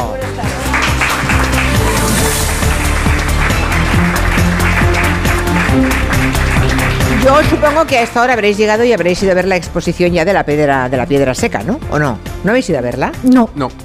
Hombre, pues- Falta, falta, falta. Hasta luego. Oye, tenéis que verlo. Hay una, hay una exposición estupenda que hemos venido a promocionar a Palau Rubert. Promociona, promociona, cuéntame. Sí. Bueno, piedra, piedra. Piedra. Piedra sobre piedra. Piedra sobre piedra. Me la estás sin argamasa, sin argamasa, sin nada. Ecológico, sostenible, mm, barato, artesano. Bonito. Mi abuelo ya lo hacía esto en Galicia. Hay un artículo precisamente hoy en el Progreso que habla de la, de la a pedra seca. ¿eh? Eh, aquí pedra seca y en Galicia pedra seca. Se dice, se dice igual. Sobre cómo se construían los muros, los bancales, por ejemplo, de la Ribeira Sacra. Y aquí está en multitud de paisajes de Cataluña y de otras zonas del Mediterráneo. Bueno, como veo que nos apasiona el tema, Ay, yo os quería preguntar, antes de empezar con el tema que vamos a plantear, perdóname, Asun Salvador, que estás ahí esperando. Sé que Aquí estás en el. Congreso. Estás Aquí ahí, estoy. ¿verdad? Aquí Déjame estoy, que. un sitio para vale. otro. Vale, déjame que os pregunte. Le he preguntado a la vicepresidenta hace un instante por el tema de García Castellón, es de- es decir, esa especie de partida de ajedrez que se está jugando con eh, los conceptos para meterlos o no dentro de la ley de la amnistía y de qué forma desde la justicia eh, se intenta que eso no sea posible, que no se pueda aplicar a determinadas personas, básicamente a Marta Rovira y sobre todo a Carlas Puigdemont. Mm, ¿Queréis decir algo al respecto? Porque te- ahora hay un artículo de la Convención de Derechos Humanos que del Parlamento Europeo, ¿no? Que Yo lo está en tengo, juego. lo tengo bastante claro. No se trata de la Convención de Derechos Humanos, ni del terrorismo, ni nada. Se trata de que se está forzando eh, en los límites que el Código Penal marca para el terrorismo para aplicarlos a lo que nunca fue terrorismo. Y eso hay que tenerlo clarísimo. Hoy acaba de dictar una providencia García Castellón en la que comunica y reconoce que él no empezó a, eh, investigar a Puigdemont hasta el día 6 de noviembre de 2023. Os recuerdo que el 9 de noviembre se firmó el acuerdo entre Junts y el PSOE, que el día 6 todos sabíamos que estaban negociando el acuerdo de la amnistía. Este procedimiento llevaba abierto desde cuatro años antes y además estaba abierto y mantenido en secreto sin que se hubiera hecho ninguna diligencia. Y yo, en fin, desde una postura desapasionada, tengo que decir que eh, nadie vio terrorismo eh, cuando, ni siquiera cuando los CDRs, eh, que la sala de lo penal ha dicho que no tenían explosivos y simplemente tenían precursores. Eh, yo creo que la A ver cómo acaba ahora la partida. yo esta. tengo que terminar. Que yo creo que la ficción tiene que per- permanecer en los límites de la ficción. La- en la justicia no se puede hacer ficción. Yo soy novelista y escribo ficción, pero un juez no puede escribir ficción. Y García Castellón ha escrito ficción en sus autos. Lo ha escrito, yo lo, lo he dicho varias veces y lo sigo diciendo desde una forma totalmente desapasionada. Entonces, ¿qué fue antes? ¿El terrorismo que se indulta o que se quiere indultar o el terrorismo que se inventa. Bueno, desde mi punto de vista, si nunca se hubiera inventado un terrorismo que no existió, no hubiera hecho falta forzar eh, en la amnistía Pero un ahora- terrorismo que no existía. Es decir, pero ahora hemos dado un paso más. Ahora dice, no, es que no es solamente tema terrorista, es que eh, ha- había una eh, algo que estaba claramente fuera de la ley de amnistía, que es lo de la integridad física y no atentar contra la vida de otras personas, que mm, estaba exprofesamente fuera de la ley. a ver, Y apela a eso, García el problema es Castellón. que sabemos, no, el problema es que sabemos que hay dos mentiras. Eh, ya, eh, bueno, lo voy a decir así, hay dos mentiras, Hmm. que es el terrorismo de tsunami y el terrorismo de, CR, de CDR. Es más, es que no me lo invento yo, es que la sala de lo penal le dice a García Castellón, se lo dice, que no puede tener en prisión a los CDRs y los deja en libertad bajo fianza de 5.000 euros, que como todos sabemos es algo que con todos los terroristas peligrosos se hace. Pedirles 5.000 euros y dejarles en, eh, sueltos. Vale, Es decir, ya está. Vale, entonces Ya está, la está cuestión muy no, claro. es que es así, Estando- estando de está muy claro. Entonces la cuestión es que ahora mismo eh, mi, mi- mi versión objetiva de los hechos, ¿eh? porque a mí no me cuesta decir, lo, lo sabe la gente, no me cuesta decir las cosas tal y como son. La versión objetiva es que se fuerza el tipo de, terrorismo, que es muy amplio, porque cuando los terroristas islamistas, los yihadistas, empezaron a atentar, quisimos cogerles por todos los lados para que no se nos escaparan y aumentamos ese tipo en 2015 hasta un punto que es tremendo. Es más, si uno lo lee, cualquier cosa puede ser terrorismo. Y entonces ahora se está utilizando de una forma espuria, y lo digo desde aquí, porque se pretende que, manteniendo por terrorismo a Puigdemont, eh, se puedan presentar prejudiciales al Tribunal de Justicia de la Unión Europea pre- preguntándole, preguntándole, ¿puedo amnistiar el terrorismo?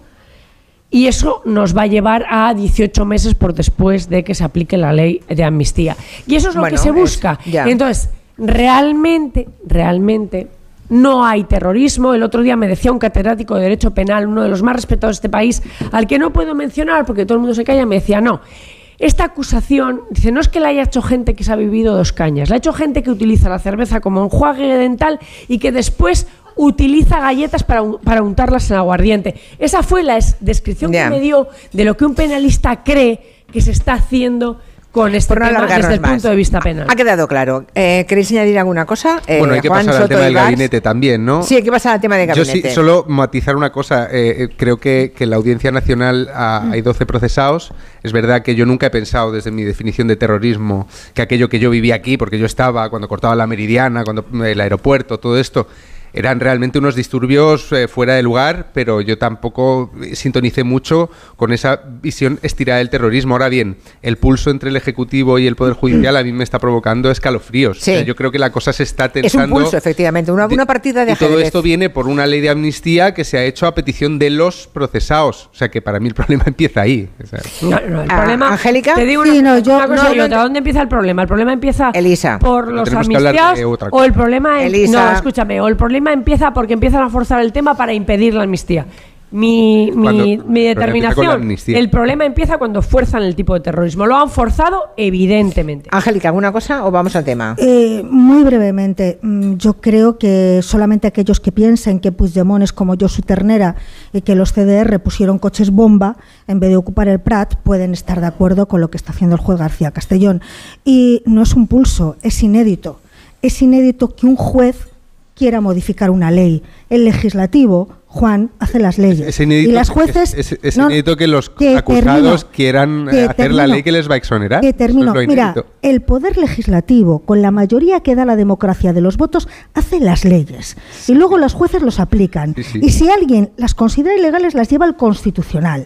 Pero que un juez quiera hacer él las leyes, eso no pasa en ningún lado. No Vamos al tema, venga. Bueno, en el. Hospital Clínic ha nacido esta semana el segundo bebé, la segunda criatura de una madre a la que trasplantaron el útero. Es un hito médico, desde luego, eh, pero este tipo de cirugía, bueno, tiene riesgos. De ahí que no cuente, por ejemplo, con el aval de la Organización Nacional de Trasplantes. Ahonda además en el debate ético. ¿Dónde está el límite? Es un poco la pregunta a la hora de satisfacer el deseo de ser madre, que es a fin de cuentas de lo que estamos hablando, ¿no? ¿Compensa el beneficio con los riesgos que se asumen y los recursos que se emplean en ello? Es el tema que hoy queremos plantear. Asun, cuéntanos. Os cuento rápidamente algunos datos. Sí. El trasplante se realizó en abril, eh, en abril de 2022, el trasplante de útero. La donante es la abuela del recién nacido. El bebé nació el 2 de enero y este año pesó casi 3 kilos, está perfectamente sano y la madre también. Es increíble. O sea, que te pasen de decir eh, no puedes tener hijos y después, 12 años después, tengas un bebé que es mm, tuyo. Yo cuando conocí a Toño, por ejemplo, le dije, oye, que si tú quieres una familia feliz, tener hijos, esa chica no soy yo. Y aquí estamos. Para Mayra, la madre, como acabamos de escuchar, es un hito personal. Para los médicos del Clinic, como decías, un hito profesional. Es el único hospital que hace este trasplante de útero en toda España dentro de un proyecto de investigación que empezó hace siete años, que pretende validar la viabilidad de esta cirugía en mujeres que por un defecto congénito nacen sin útero ni trompas de falopio y que por lo tanto no pueden gestar. Dicho esto, hay enorme debate ético al respecto. Ya se planteó cuando el primero de estos trasplantes, cuando se hizo en octubre del año 2020, tras una donación entre hermanas. Entonces supimos, por ejemplo, que una vez que la receptora del útero da a luz, hay que someterla a otra intervención para quitárselo porque si no tendría que tomar inmunosupresores de por vida. Los riesgos de todo el proceso para la donante, la receptora y el bebé gestado fueron subrayados desde el principio por el Comité Internacional de Bioética de la UNESCO, también por el Comité de Bioética de España y no contó con el visto bueno de la Organización Nacional de Trasplantes que considera que el procedimiento es desproporcionado para el objetivo que persigue, un objetivo que es, ha escrito Elisa esta semana y seguro que os lo amplía ahora, meramente aspiracional. Pues Pues nada, el tema está, está servido. Asun, gracias hasta el A vosotros. lunes, ¿no? Hoy es Hasta el jueves, hasta el lunes. lunes. Hasta el lunes. Bueno, eh, es un tema que también invito a que reflexionéis en voz alta los aquí presentes, ¿eh? Eh, En un orden. Como en un orden. Que primero él y luego los demás. Que se ponen, Primero- todos, se ponen todos a reflexionar a la vez y aquí... Claro, no, no, primero los que cobráis y luego los que vienen de gratis, ¿no? Vale, Claro, vale, eso está bien. es, No sé, lo- lo Elisa de alguna forma ya se ha pronunciado, luego te daremos tiempo igualmente ¿eh? para que lo hagas, pero me gustaría escuchar primero a, A la, a la gente sin útero. a Juan, exacto, a uno sin útero y a otra con útero, que podría perfectamente eh, trasplantarlo, ¿no? Es decir, que... Sí, con útero y sin hijos. No, no, claro, sin Claro, útero con- y, y- con útero con- y con útero y hijos. sin hijos. Las que tenemos eh, hijas y tenemos útero, Útero tenéis de todo. pues seguramente tenemos más elementos para plantear y para reflexionar al respecto, ¿no? Porque ya no es el, si yo fuera, no, es que te puedes imaginar en la piel de una madre que tiene una hija que no puede tener hijos y en esa tesitura concreta, que es el caso que estamos contando del clinic, le, Ay, daría yo mi útero a mi Ay, hija. amiga, es que yo creo que no es un tema de lo que sientas. Ahora lo vemos. No, no, claro, claro. Claro. No, no, claro. Pero bueno, es interesante porque uno, es- esa reflexión es mucho más impura porque eres Es que yo te conozco, parte. te conozco sintiendo y tú eres muy de sentir. Ya, ya, ya, ya, Ya. Bueno, el que no tiene útero, por favor, que diga algo. Juan Soto Ibars. Bueno, hay, hay- hay muchas capas en esta cebolla, ¿eh? es, es- es- es un tema, Muchas. es un tema mucho más complejo del que podría parecer al principio. La primera paradoja es que vivimos en un país con una natalidad absolutamente desplomada, eh, donde la gente que podría tener hijos no los tiene, bien por modelos de vida, bien por situación económica, bien por mil razones, ¿no? No estamos teniendo hijos como país. Y en nuestro país se produce por segunda vez una operación pionera en todo el mundo, creo que son 60 las que se han eh, hecho de estas cirugías, ¿no? Una cirugía que es mucho más complicada que un que una histerectomía normal, porque hay que a la, a la- a la donante hay que empezar a cortarle con muchísimo cuidado, mucho más arriba de lo que se hace normalmente, para que pueda empalmar con el cuerpo de la otra. Es, es una operación realmente muy complicada. Y todo esto empujado por el deseo de algunas personas de tener hijos. En España hay unas 2.000 mujeres que están en la situación que haría propicia, eh, propicia este, tipo, este tipo de, de intervención. 2.000 personas en España. Dos mil mujeres que, Entonces- no, que por, por no tener útero, o por alguna intervención o para algún por- tratamiento es por de síndrome, enfermedad por un o síndrome, por un síndrome no Porque- tienen sí, eh, por- porque capacidad. para recibir el órgano a- hacen falta unas condiciones muy particulares del cuerpo. No puedes, por ejemplo, haberte estirpado el tuyo. De hecho, la, la donante ya no puede volver a recibir el útero y ahí está gran parte No, no, del ese dilema útero moral. una vez eh, usado se tira A la basura. A la basura, sí. A la basura. Entonces, eh, eh, lo primero que a mí me llama la atención poderosamente es esa paradoja entre el, el recurso, la inteligencia, la técnica invertida en este proceso que abre además un dilema moral tremendo por la donante, por eh, quién es el hijo, no Esta- estas, hay muchas capas y el hecho de vivir en un país donde la gente no quiere tener hijos, ¿no? Bueno, yo dejo ahí esa primera reflexión. Pero no te has mojado, ¿eh? Es que yo no sé si Me voy a mojar yo, que me voy a No, mojar. no, pero Yo- todavía yo- no. yo- todavía no. yo me quiero mojar, No ya, déjame mojarme. No, no, no. Primero, Angélica Rubio. Mis- No, Que venga, Angélica. mojar. iba a decir una cosa. Pues He yo, conseguido no decir una cosa. a mí, a mí me ha suscitado controversia eh, pensar que por qué esto suscita tanta polémica y el trasplante de cualquier otro órgano no. Hombre, porque se lo han quitado a una persona viva y en muchos casos una persona fértil, como la anterior, que era una persona de 36 Bueno, años. hay- los trasplantes, los, trasplantes, los trasplantes de médula se hacen de personas vivas. se sacan de la sangre. Entonces es, es- es muy curioso, ¿no? Dona sangre y te A ver, sacan Elisa. Elisa, luego te doy la palabra. Vale. Mm, Ahora bueno, yo me lo he planteado dentro de mi ignorancia supina. eh, no he visto esta, esta polémica en trasplantes de otros órganos. Quizá porque... ¿Están muertos los donantes? Quizá no, hay donantes que no. Tú puedes donar un riñón y Sí, sigues viviendo. pero tienes por otro, ejemplo, solo tienes un Por ejemplo. Solo Entonces, tienes un no, no es verdad, Elisa. Hay casos de trasplantes de órganos que el donante sigue vivo, no muere. Ya, O sea, pero y esta polémica, no esta son- polémica no se produce ni cuando alguien dona médula, ni cuando dona un riñón, ni cuando no sé qué. Y aquí tenemos la polémica, ¿vale? Yo, mm, a mí no me supone ningún dilema moral. Yo creo que, eh, que está bien. ¿Y por qué creo que está bien? Pues para hablarlo claro, porque no hay transacción económica por el medio.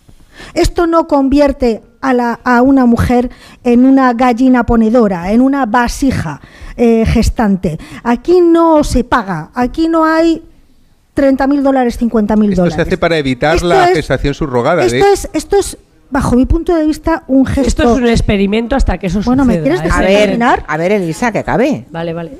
A mí me parece un gesto altruista, me parece un gesto hermoso. Yo lo entiendo, yo como Julia, mm, como madre con útero, yo creo que lo haría y no me crea ningún problema moral. Y, e- e insisto, ¿por qué? En otras donaciones no hay ningún tipo de problema, no pasa nada y qué curioso, aquí sí. Vale, ¿puedo ya? Sí, pero brevemente. Vale, brevemente, eh, brevemente, porque me constriñes. A ver, brevemente. Porque has hablado mucho antes y es Me- tarde y hay muchos oyentes que Vale, me parece que esto es un experimento que unos médicos que han descubierto una forma de hacer las cosas y que quieren cierta forma de notoriedad están llevando a cabo, pero que no acaba aquí. No se trata de que mujeres que no tengan útero gesten, que es un número infinitamente pequeño, sino se trata de probar cómo es el trasplante de úteros para la gestación. ¿Dónde va a acabar esto? Va a acabar esto en las mujeres trans que quieren ser trasplantadas de un útero para poder tener un hijo. Eh, esto es el final de toda esta movida económica que no tiene otra forma de hacer. Esto lo están haciendo con eh, dinero público aquí en Barcelona. O sea, lo están haciendo con dinero de todos, de todos los eh, contribuyentes en Barcelona. Eh, vamos a ver, en este caso, este segundo que hemos visto hoy, se trata de una madre que le ha donado el útero a su hija y que la madre ya no era fértil y se lo ha donado. Pero es que la primera vez que lo hicieron fue una chica de 36 años que le donó a su hermana el útero porque tenía ya un hijo, pero no sabemos si esa mujer podía haber tenido dos hijos más o 30 hijos más, sino que esa mujer le donó el, útero a su hermana porque su hermana quería tener un hijo. Este es el tema del deseo, porque no existe ningún derecho a tener hijos. Sí, me acuerdo que eh, sino claro, de- es deseo un caso un hijo. diferente. Es un caso diferente. El primero que se difundió a este de ahora, porque Bueno. en efecto era una e- es diferente una mujer que ya no está en edad fértil, digamos que ya no va a usar para procrear su útero, que seguramente ya está en época de menopausia, que por tanto eh, no, no tiene la regla y no va a quedarse sin la menstruación, porque ya no la tiene. Es diferente un caso como este de alguien que todavía está en edad fértil, ah, que aún tiene la regla y lo que eso supone. Claro, la primera vez les Para la dijo, el salud. El, comité de trasplantes les dijo la primera vez, busquen mujeres perimenopáusicas, que ya no vayan a ser fértiles. O cadáveres. Exacto. Y se negaron que no. O cadáveres. Dijeron, no, es que eso es más complicado. Sí, no, les dijeron, oiga, cadáveres. trasplante cuando muera alguien, hagan un trasplante de útero. Pero dijeron, no, pero es que primero hay que trasplantar el corazón, luego los pulmones, luego el no sé qué, y el útero llega después y llega ya en malas condiciones. ¿Por qué? Porque lo que están buscando es una fórmula de trasladar úteros de una forma práctica. Eh, vamos a ver. em, Pero tú consideras que lo, que lo están intentando para venderlo luego en el Sí. mercado de los cambios de Eso género. En primer lugar. En segundo lugar, Pero tener no se hijos. puede, ¿no? ten- bueno, ya veremos. De primero lo están experimentando, a ver si se Se puede puede. hacer. Y después ya veremos lo que nos venden, ¿vale? En primer lugar, están experimentando. En segundo lugar. No es un tema eh, de riesgo vital. Cuando te trasplantan un, un- riñón y dicen, no, es que está en diálisis y su hermano le ha donado un riñón. Es porque, oiga, mi hermano está jodido vivo, con perdón, porque tiene que ir a diálisis porque no puede sobrevivir y le- de los, mis dos riñones le cedo uno para que viva con más Sí, está- calidad de vida. claro, ¿De sí. acuerdo? Pero es que tener hijos no forma parte de esa necesidad. ¿De acuerdo? Entonces, hemos entrado en un trasplante para algo que es un deseo y no es una necesidad. Porque esa buena chica que ha sido trasplantada podía haber, como mi hermana, eh, por ejemplo, pues adoptado a una criatura con ocho meses de un país del tercer mundo, habérsela traído y haberla querido tanto que mi sobrina tiene 18 años y es una niña Vale, por tanto- maravillosa. por tanto- Pero no, quería tenerlo. Y para eso ha tenido que vaciar a su madre. Ojo, han No. tenido que vaciar a su madre No, o a no, su no, hermana. no, no, no. Es así. sí. No, no, no, no. Vaciar no. ah, yo- Vaciarla, como tú le quieras. No. Dejarla sin un órgano. No, no. Bueno, sin sí. dejarla sin un órgano, No. que forma parte de ella. Elisa. Que forma parte de su interior y con las consecuencias que eso tenga, dejarle sin ese órgano Elisa, por un deseo. Punto. Déjame que haga la puntualización que en este programa y yo he peleado mucho y además en público lo he dicho varias veces que las palabras que se escogen nunca son inocentes y que cuando a una No, mujer se le he hace una esterectomía y se le quita el útero por razones de vida o muerte, porque tiene un cáncer, por ejemplo, eh, me, me- me parece indignante que se diga que se vacía a esa mujer. Estupendo. Y cuando una No chica, se de la 30 y- vacía. cuando una chica de 36 años se le quita el útero para dárselo a su hermana y se le tiene 12 horas en una... Pero no se le quita, se lo entrega a ella. Es que Elisa, parece que venga alguien a quitárselo, Elisa. Entonces, ¿puedo, ¿puedo donar mis órganos? Elisa. ¿Puedo donar mi riñón, que me lo Bueno, prohíbe la ley? Por favor. Pues ya. Estoy a mí- diciendo a mí- que a mí- el verbo vaciar no lo uso para referirse a una mujer. Nunca. Por principio. Es lo único que Bueno, pues decir. un hueco en el, en el abdomen Vale, te queda, sí. he de decirlo, porque Vale. no vamos a mentir. A ver, una oyente Un que quiere opinar. Vamos a ver, venga, adelante. Hola, ¿qué tal? Hola. Buenas tardes. Eh, soy Ana Belarcos y me viene que ni al pelo el tema que, Sí, ¿por qué? que han hablado.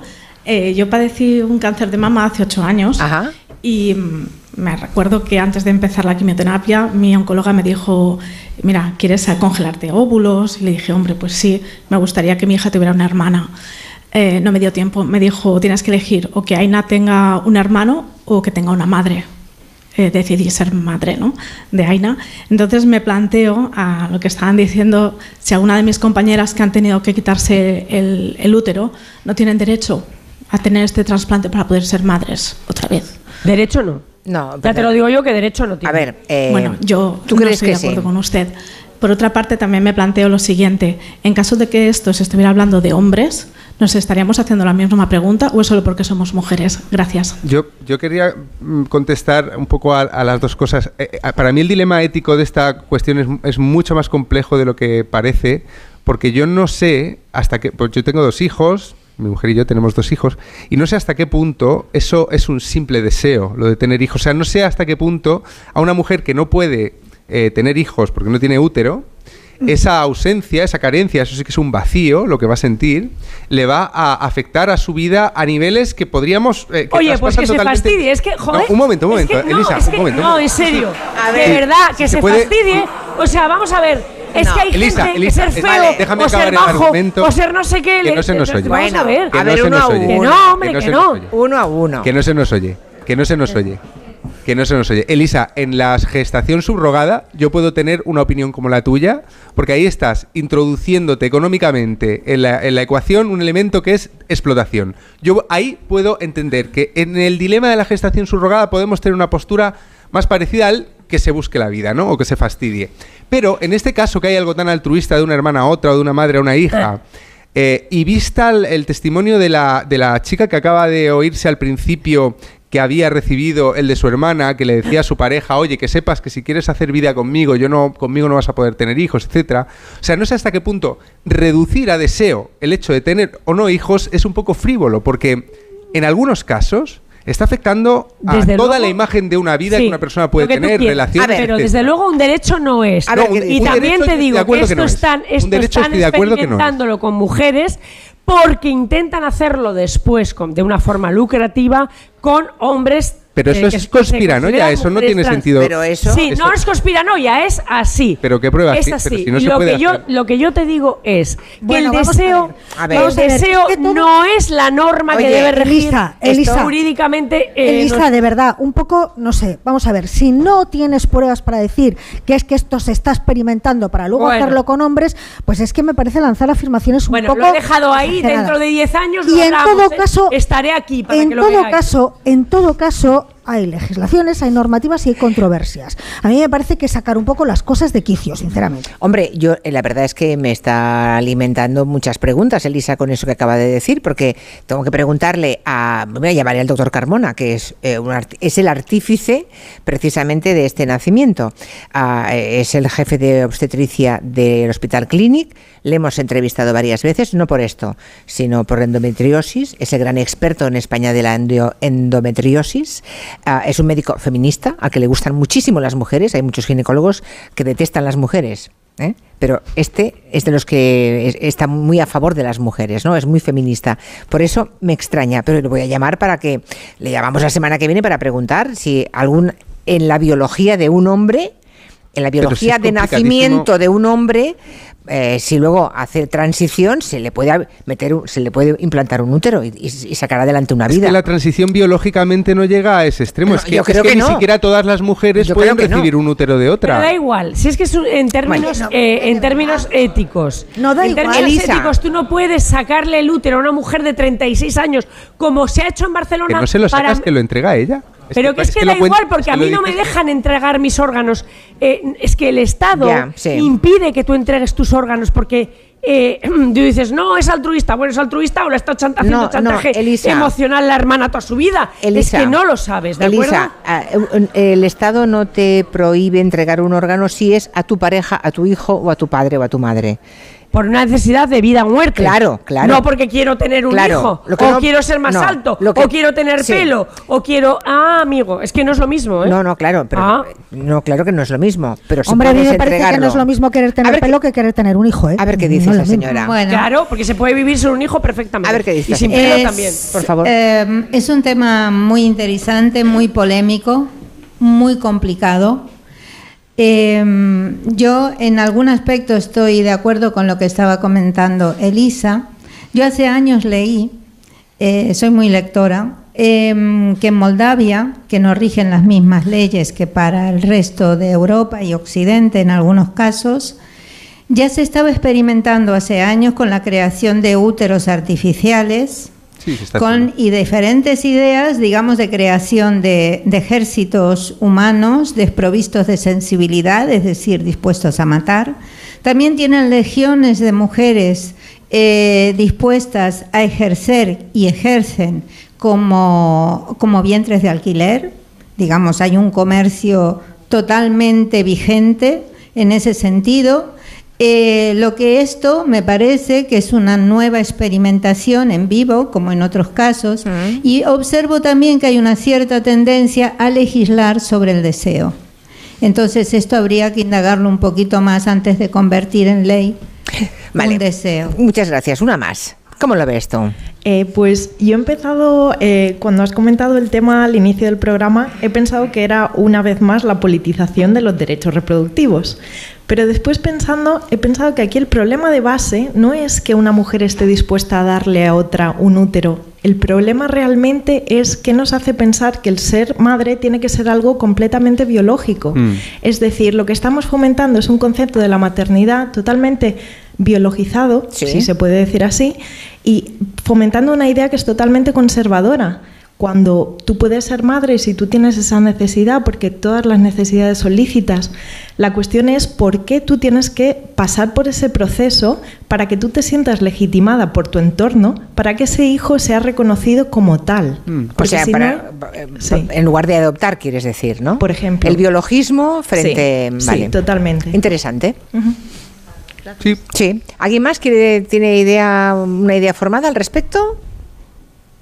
Es que formarse una idea, formarse una idea tan formada como la tiene Elisa es muy difícil. Pero ¿eh? que llevo, Porque llevo- el tema es, llevo- el tema escucha, tiene perdona, muchas- porque Ya llevo escrito. muchos tiempos Ya, ya, ya. buscando, formándome la idea. No es que me la haya creado Ah. hoy, nada. No, ya, ya, ya. Sino porque me parece que hay varias cosas. Yo una vez, hace ocho años en este mismo programa, hablé de que yo, pues, bueno, a lo mejor hubiera sido una vez madre si hubieran inventado un útero artificial, porque acuérdate la que se lió el día que yo dije en este programa que con todas las cosas que han inventado, no han inventado la forma de que la mujer pueda desgajar la maternidad en términos laborales, etcétera, de su biología. Esa es la de Dios es Cristo, ¿vale? Oh, Elisa Beniaga. Pero vale, los vientres artificiales. Hay muchas mujeres no. que estarían de acuerdo en eso, ¿eh? Los vientres artificiales, no. O lo que ha dicho Elisa Beni. Pero, ojo, que el- eh, empezamos con el trasplante de, de úteros. Eh, ojo, que para trasplantar un útero hay que tener una mujer 12 horas en una en un quirófano, rajarla, sacárselo. Sí, pero es que, es que es la madre, es que es su madre. Es que me da igual que sea la madre, no, que sea un no, no, bendito. no, no, no, no, no. Sí, no. estoy- Hay cosas sí. que a lo mejor alguien haría por una hija que no lo haría absolutamente por sí, nadie pero más. si no da igual, porque actúa de modo y manera que la máxima de tu voluntad pueda ser elevada a máxima de, eh, em, de norma eh, universal, que es el- el- la ética kantiana que yo practico, y es lo empiezan con una madre y cuando tú ya lo has aceptado de una madre y de una hermana, ojo, que quedó estéril con 36 años, porque aquí en Barcelona se ha dejado estéril a una mujer de 36 años para traspasarle el útero a su hermana, ¿eh? que fue la primera, esa mujer tiene un hijo, pero podía haber querido tener 36. No, 36 ¿vale? no tenía tiempo. Tenía tiempo como mucho para uno más con suerte. Bueno, da igual. Con suerte. Pero fue esterilizada y se le arrancó el útero para su hermana. Pero es que lo cuentas como si hubiera sido con- contra su voluntad. Bueno, es que la voluntad, ojo con las voluntades, porque estamos todo el rato hablando de voluntades viciadas, de voluntades que no son libres, de voluntades que son tal. Y entonces a mí me parece que en una familia, cuando una hermana accede a con 36 años estar 12 años, 12 horas en un quirófano, para que le arranquen el útero, dárselo a su hermana que geste y después tirarlo a la basura, me gustaría saber qué movimientos, eh, en fin, em, emocionales ha habido en esa familia para que esa mujer de 36 años se deje arrancar el útero. Vale. Ojo, que no es solo eso, ¿eh? que después tienes problemas, no solo porque te quedas sin regla, sino porque tus órganos ya quedan descolocados. Es decir, porque estar sin útero no es como, oh, mira, me he cortado una uña. No es así. ¿Vale? Entonces, esto. se ha Elisa, hecho una vale, vez, está se ha claro. hecho otra una vez, última opinión. Elisa, una última siempre. opinión. Hola, yo si soy madre, soy abuela y sí le daría, ah, si no hubiera podido tener a mi hija eh, hijos, sí que le daría el útero. ¿Se lo daría a alguien más que no fuera su hija? Mm, ahí no. No, vale. No. bueno, es un poco... Una lanza a favor de lo que dice Lisa, para que no... Sí. eh, esto es verdad. no- yo no, yo esto de los trans no sé dónde lo, lo ha sacado. A lo mejor luego no lo cuenta, Hombre, pero, pues porque- pero, pero un momento, un porque en momento. otros países pero lo por que, ahí los tiros pero lo que yo, sí que, lo que sí que podría abrir la puerta y eso me parecería Suecia, más peligroso es a que se pueda no de madre a hija o de hermana a hermana, sino que abra la puerta a que se pueda crear un mercado Claro. de donación Ese es de pobres, de las de pobres. úteros de pobre, Es- exacto. Pero vamos van a donar el útero a las que quieran Pero tener hijos sí- o a los que quieran tener hijos por dinero. Ese es el gran problema. Ese, ese, ese es el peligro. Pero eso peligro. pasa con, con los úteros y con los corazones y con Está las córneas prohibido Claro. para los corazones, pero Un- aquí se ha hecho en Barcelona un mensaje con, de la con dinero público.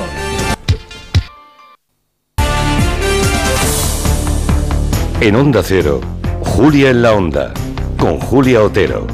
Muy interesante la intervención de esta última señora.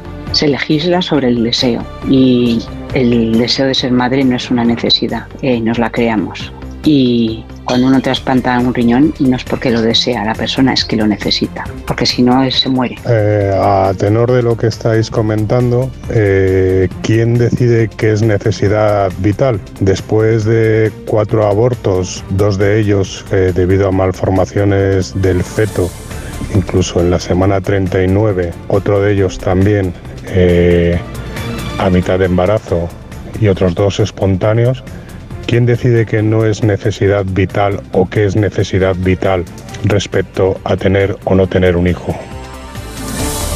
Totalmente la posición podemos- que yo tengo con esto es que no podemos establecer eh, por nuestro deseo, por, por- por la- el grado, la magnitud de lo que nosotros experimentamos, lo que los demás experimentan. Y, y en, en el hecho de los hijos... que no- no te Perdona, vuelvas termino, termino, no es Elisa. Elisa, termino. No en el hecho de tener hijos, para mí la línea entre el deseo y la necesidad no está clara ni coincide en todas las personas. O sea que yo con este tema sí que sería bastante cuidadoso. Vale, vamos a ver, vamos a ver. Vamos a ver, Tachando de deseo que casi es frívolo, lo que para alguien puede ser una necesidad, que a lo igual, mejor para otra persona no. Necesidad vital significa que si no se cumple esa necesidad, la cascas. ¿Lo entiendes? Así de claro. No, no, no. Necesitas un riñón, necesidad vital. Porque si no tienes el riñón o el corazón, te mueres. Eso es necesidad vital. Sí. ¿Se puede vivir sin tener hijos? Mira, oye, yo voy a hacer 60 años, no tengo hijos y aquí estoy como tanta gente. No es una necesidad vital. Para ti. Los, no, para nadie. Es que no lo es. Es que es un Bueno. Elisa, no se puede ser ni Pero tan vamos a tajante ver. ni tan taxativa. Pero ¿sabes? claro que sí, pero no, vamos a ver. no, Vamos no. a ver. Hay gente, hay, tú entiendes que hay gente que tiene problemas mentales. Da igual, necesidad vital que- es un concepto No, objetivo. no. necesidad vital, no lo volváis locos. Porque lo digas tú. Ahora No, las tablas de lo Mausé es. son las tablas de Elisa Beni. Necesidad pues no. vital, pero ver. no os dais es ni cuenta. blanco ni negro, pero hay no os dais cuenta que estáis ver, volviendo todo en cerramos función de cada uno. cerramos los micrófonos, No, vale. no es lo que quieres, Elisa, no se te está escuchando, está el micrófono cerrado, no se puede actuar así. Elisa Beni, es que si hablamos todos al mismo tiempo, nadie escucha nada. Es absurdo, es perder el tiempo. Y no me gusta hacer perder el tiempo a los oyentes. De modo que una última intervención cada uno, ya sabes, si alguien quiere añadir algo a lo ya expuesto, con mucho gusto os escucho. Y por favor no os interrumpáis. Angélica, para acabar. Yo creo que frente a los temas complejos no hay soluciones simples, ni hay blancos ni negros, hay grises, hay muchos matices. Para mí la línea roja está es que en que con la vida humana no se trafica. Los seres humanos no somos ni coches, ni collares, ni bolsos, no somos objetos de consumo. No se puede mercantilizar ni la vida, ni los órganos, ni la maternidad, ni la paternidad. Pero de ahí a establecer dogmas de qué es necesidad o no, yo creo que entramos ya en temas muy complicados donde yo no tengo la solución definitiva. Eh, 30 segundos, Elisa. O... Necesidad vital se entiende en castellano, en catalán y en cualquier idioma que lo traduzcas. Necesidad vital significa que o lo tienes o te mueres. Punto. Vale. Todo lo demás, todos los demás deseos no son necesidades vitales. Está claro que los deseos no son derechos, eso lo tenemos todos, creo, bastante claro. Lo último ya, Juan. Hay muchas más sutilezas después de eh, este, este escollo de si es una necesidad o un deseo. Está eh, la aceptación psicológica que hay después, eh, de quién es exactamente hija esta persona, cómo se gestiona después todo esto, todo este gesto. O sea que me parece un tema de una complejidad suficiente como para leer varios libros. Pues nada, otro día hablamos. Seguir discutiendo. Bueno, muchísimas gracias a todos los amigos oyentes que han venido a ver, algunos por tercera y cuarta vez. Hay algunos que son muy repetidores eh, como público, otros que son nuevos. ¿La experiencia ha sido buena para los nuevos?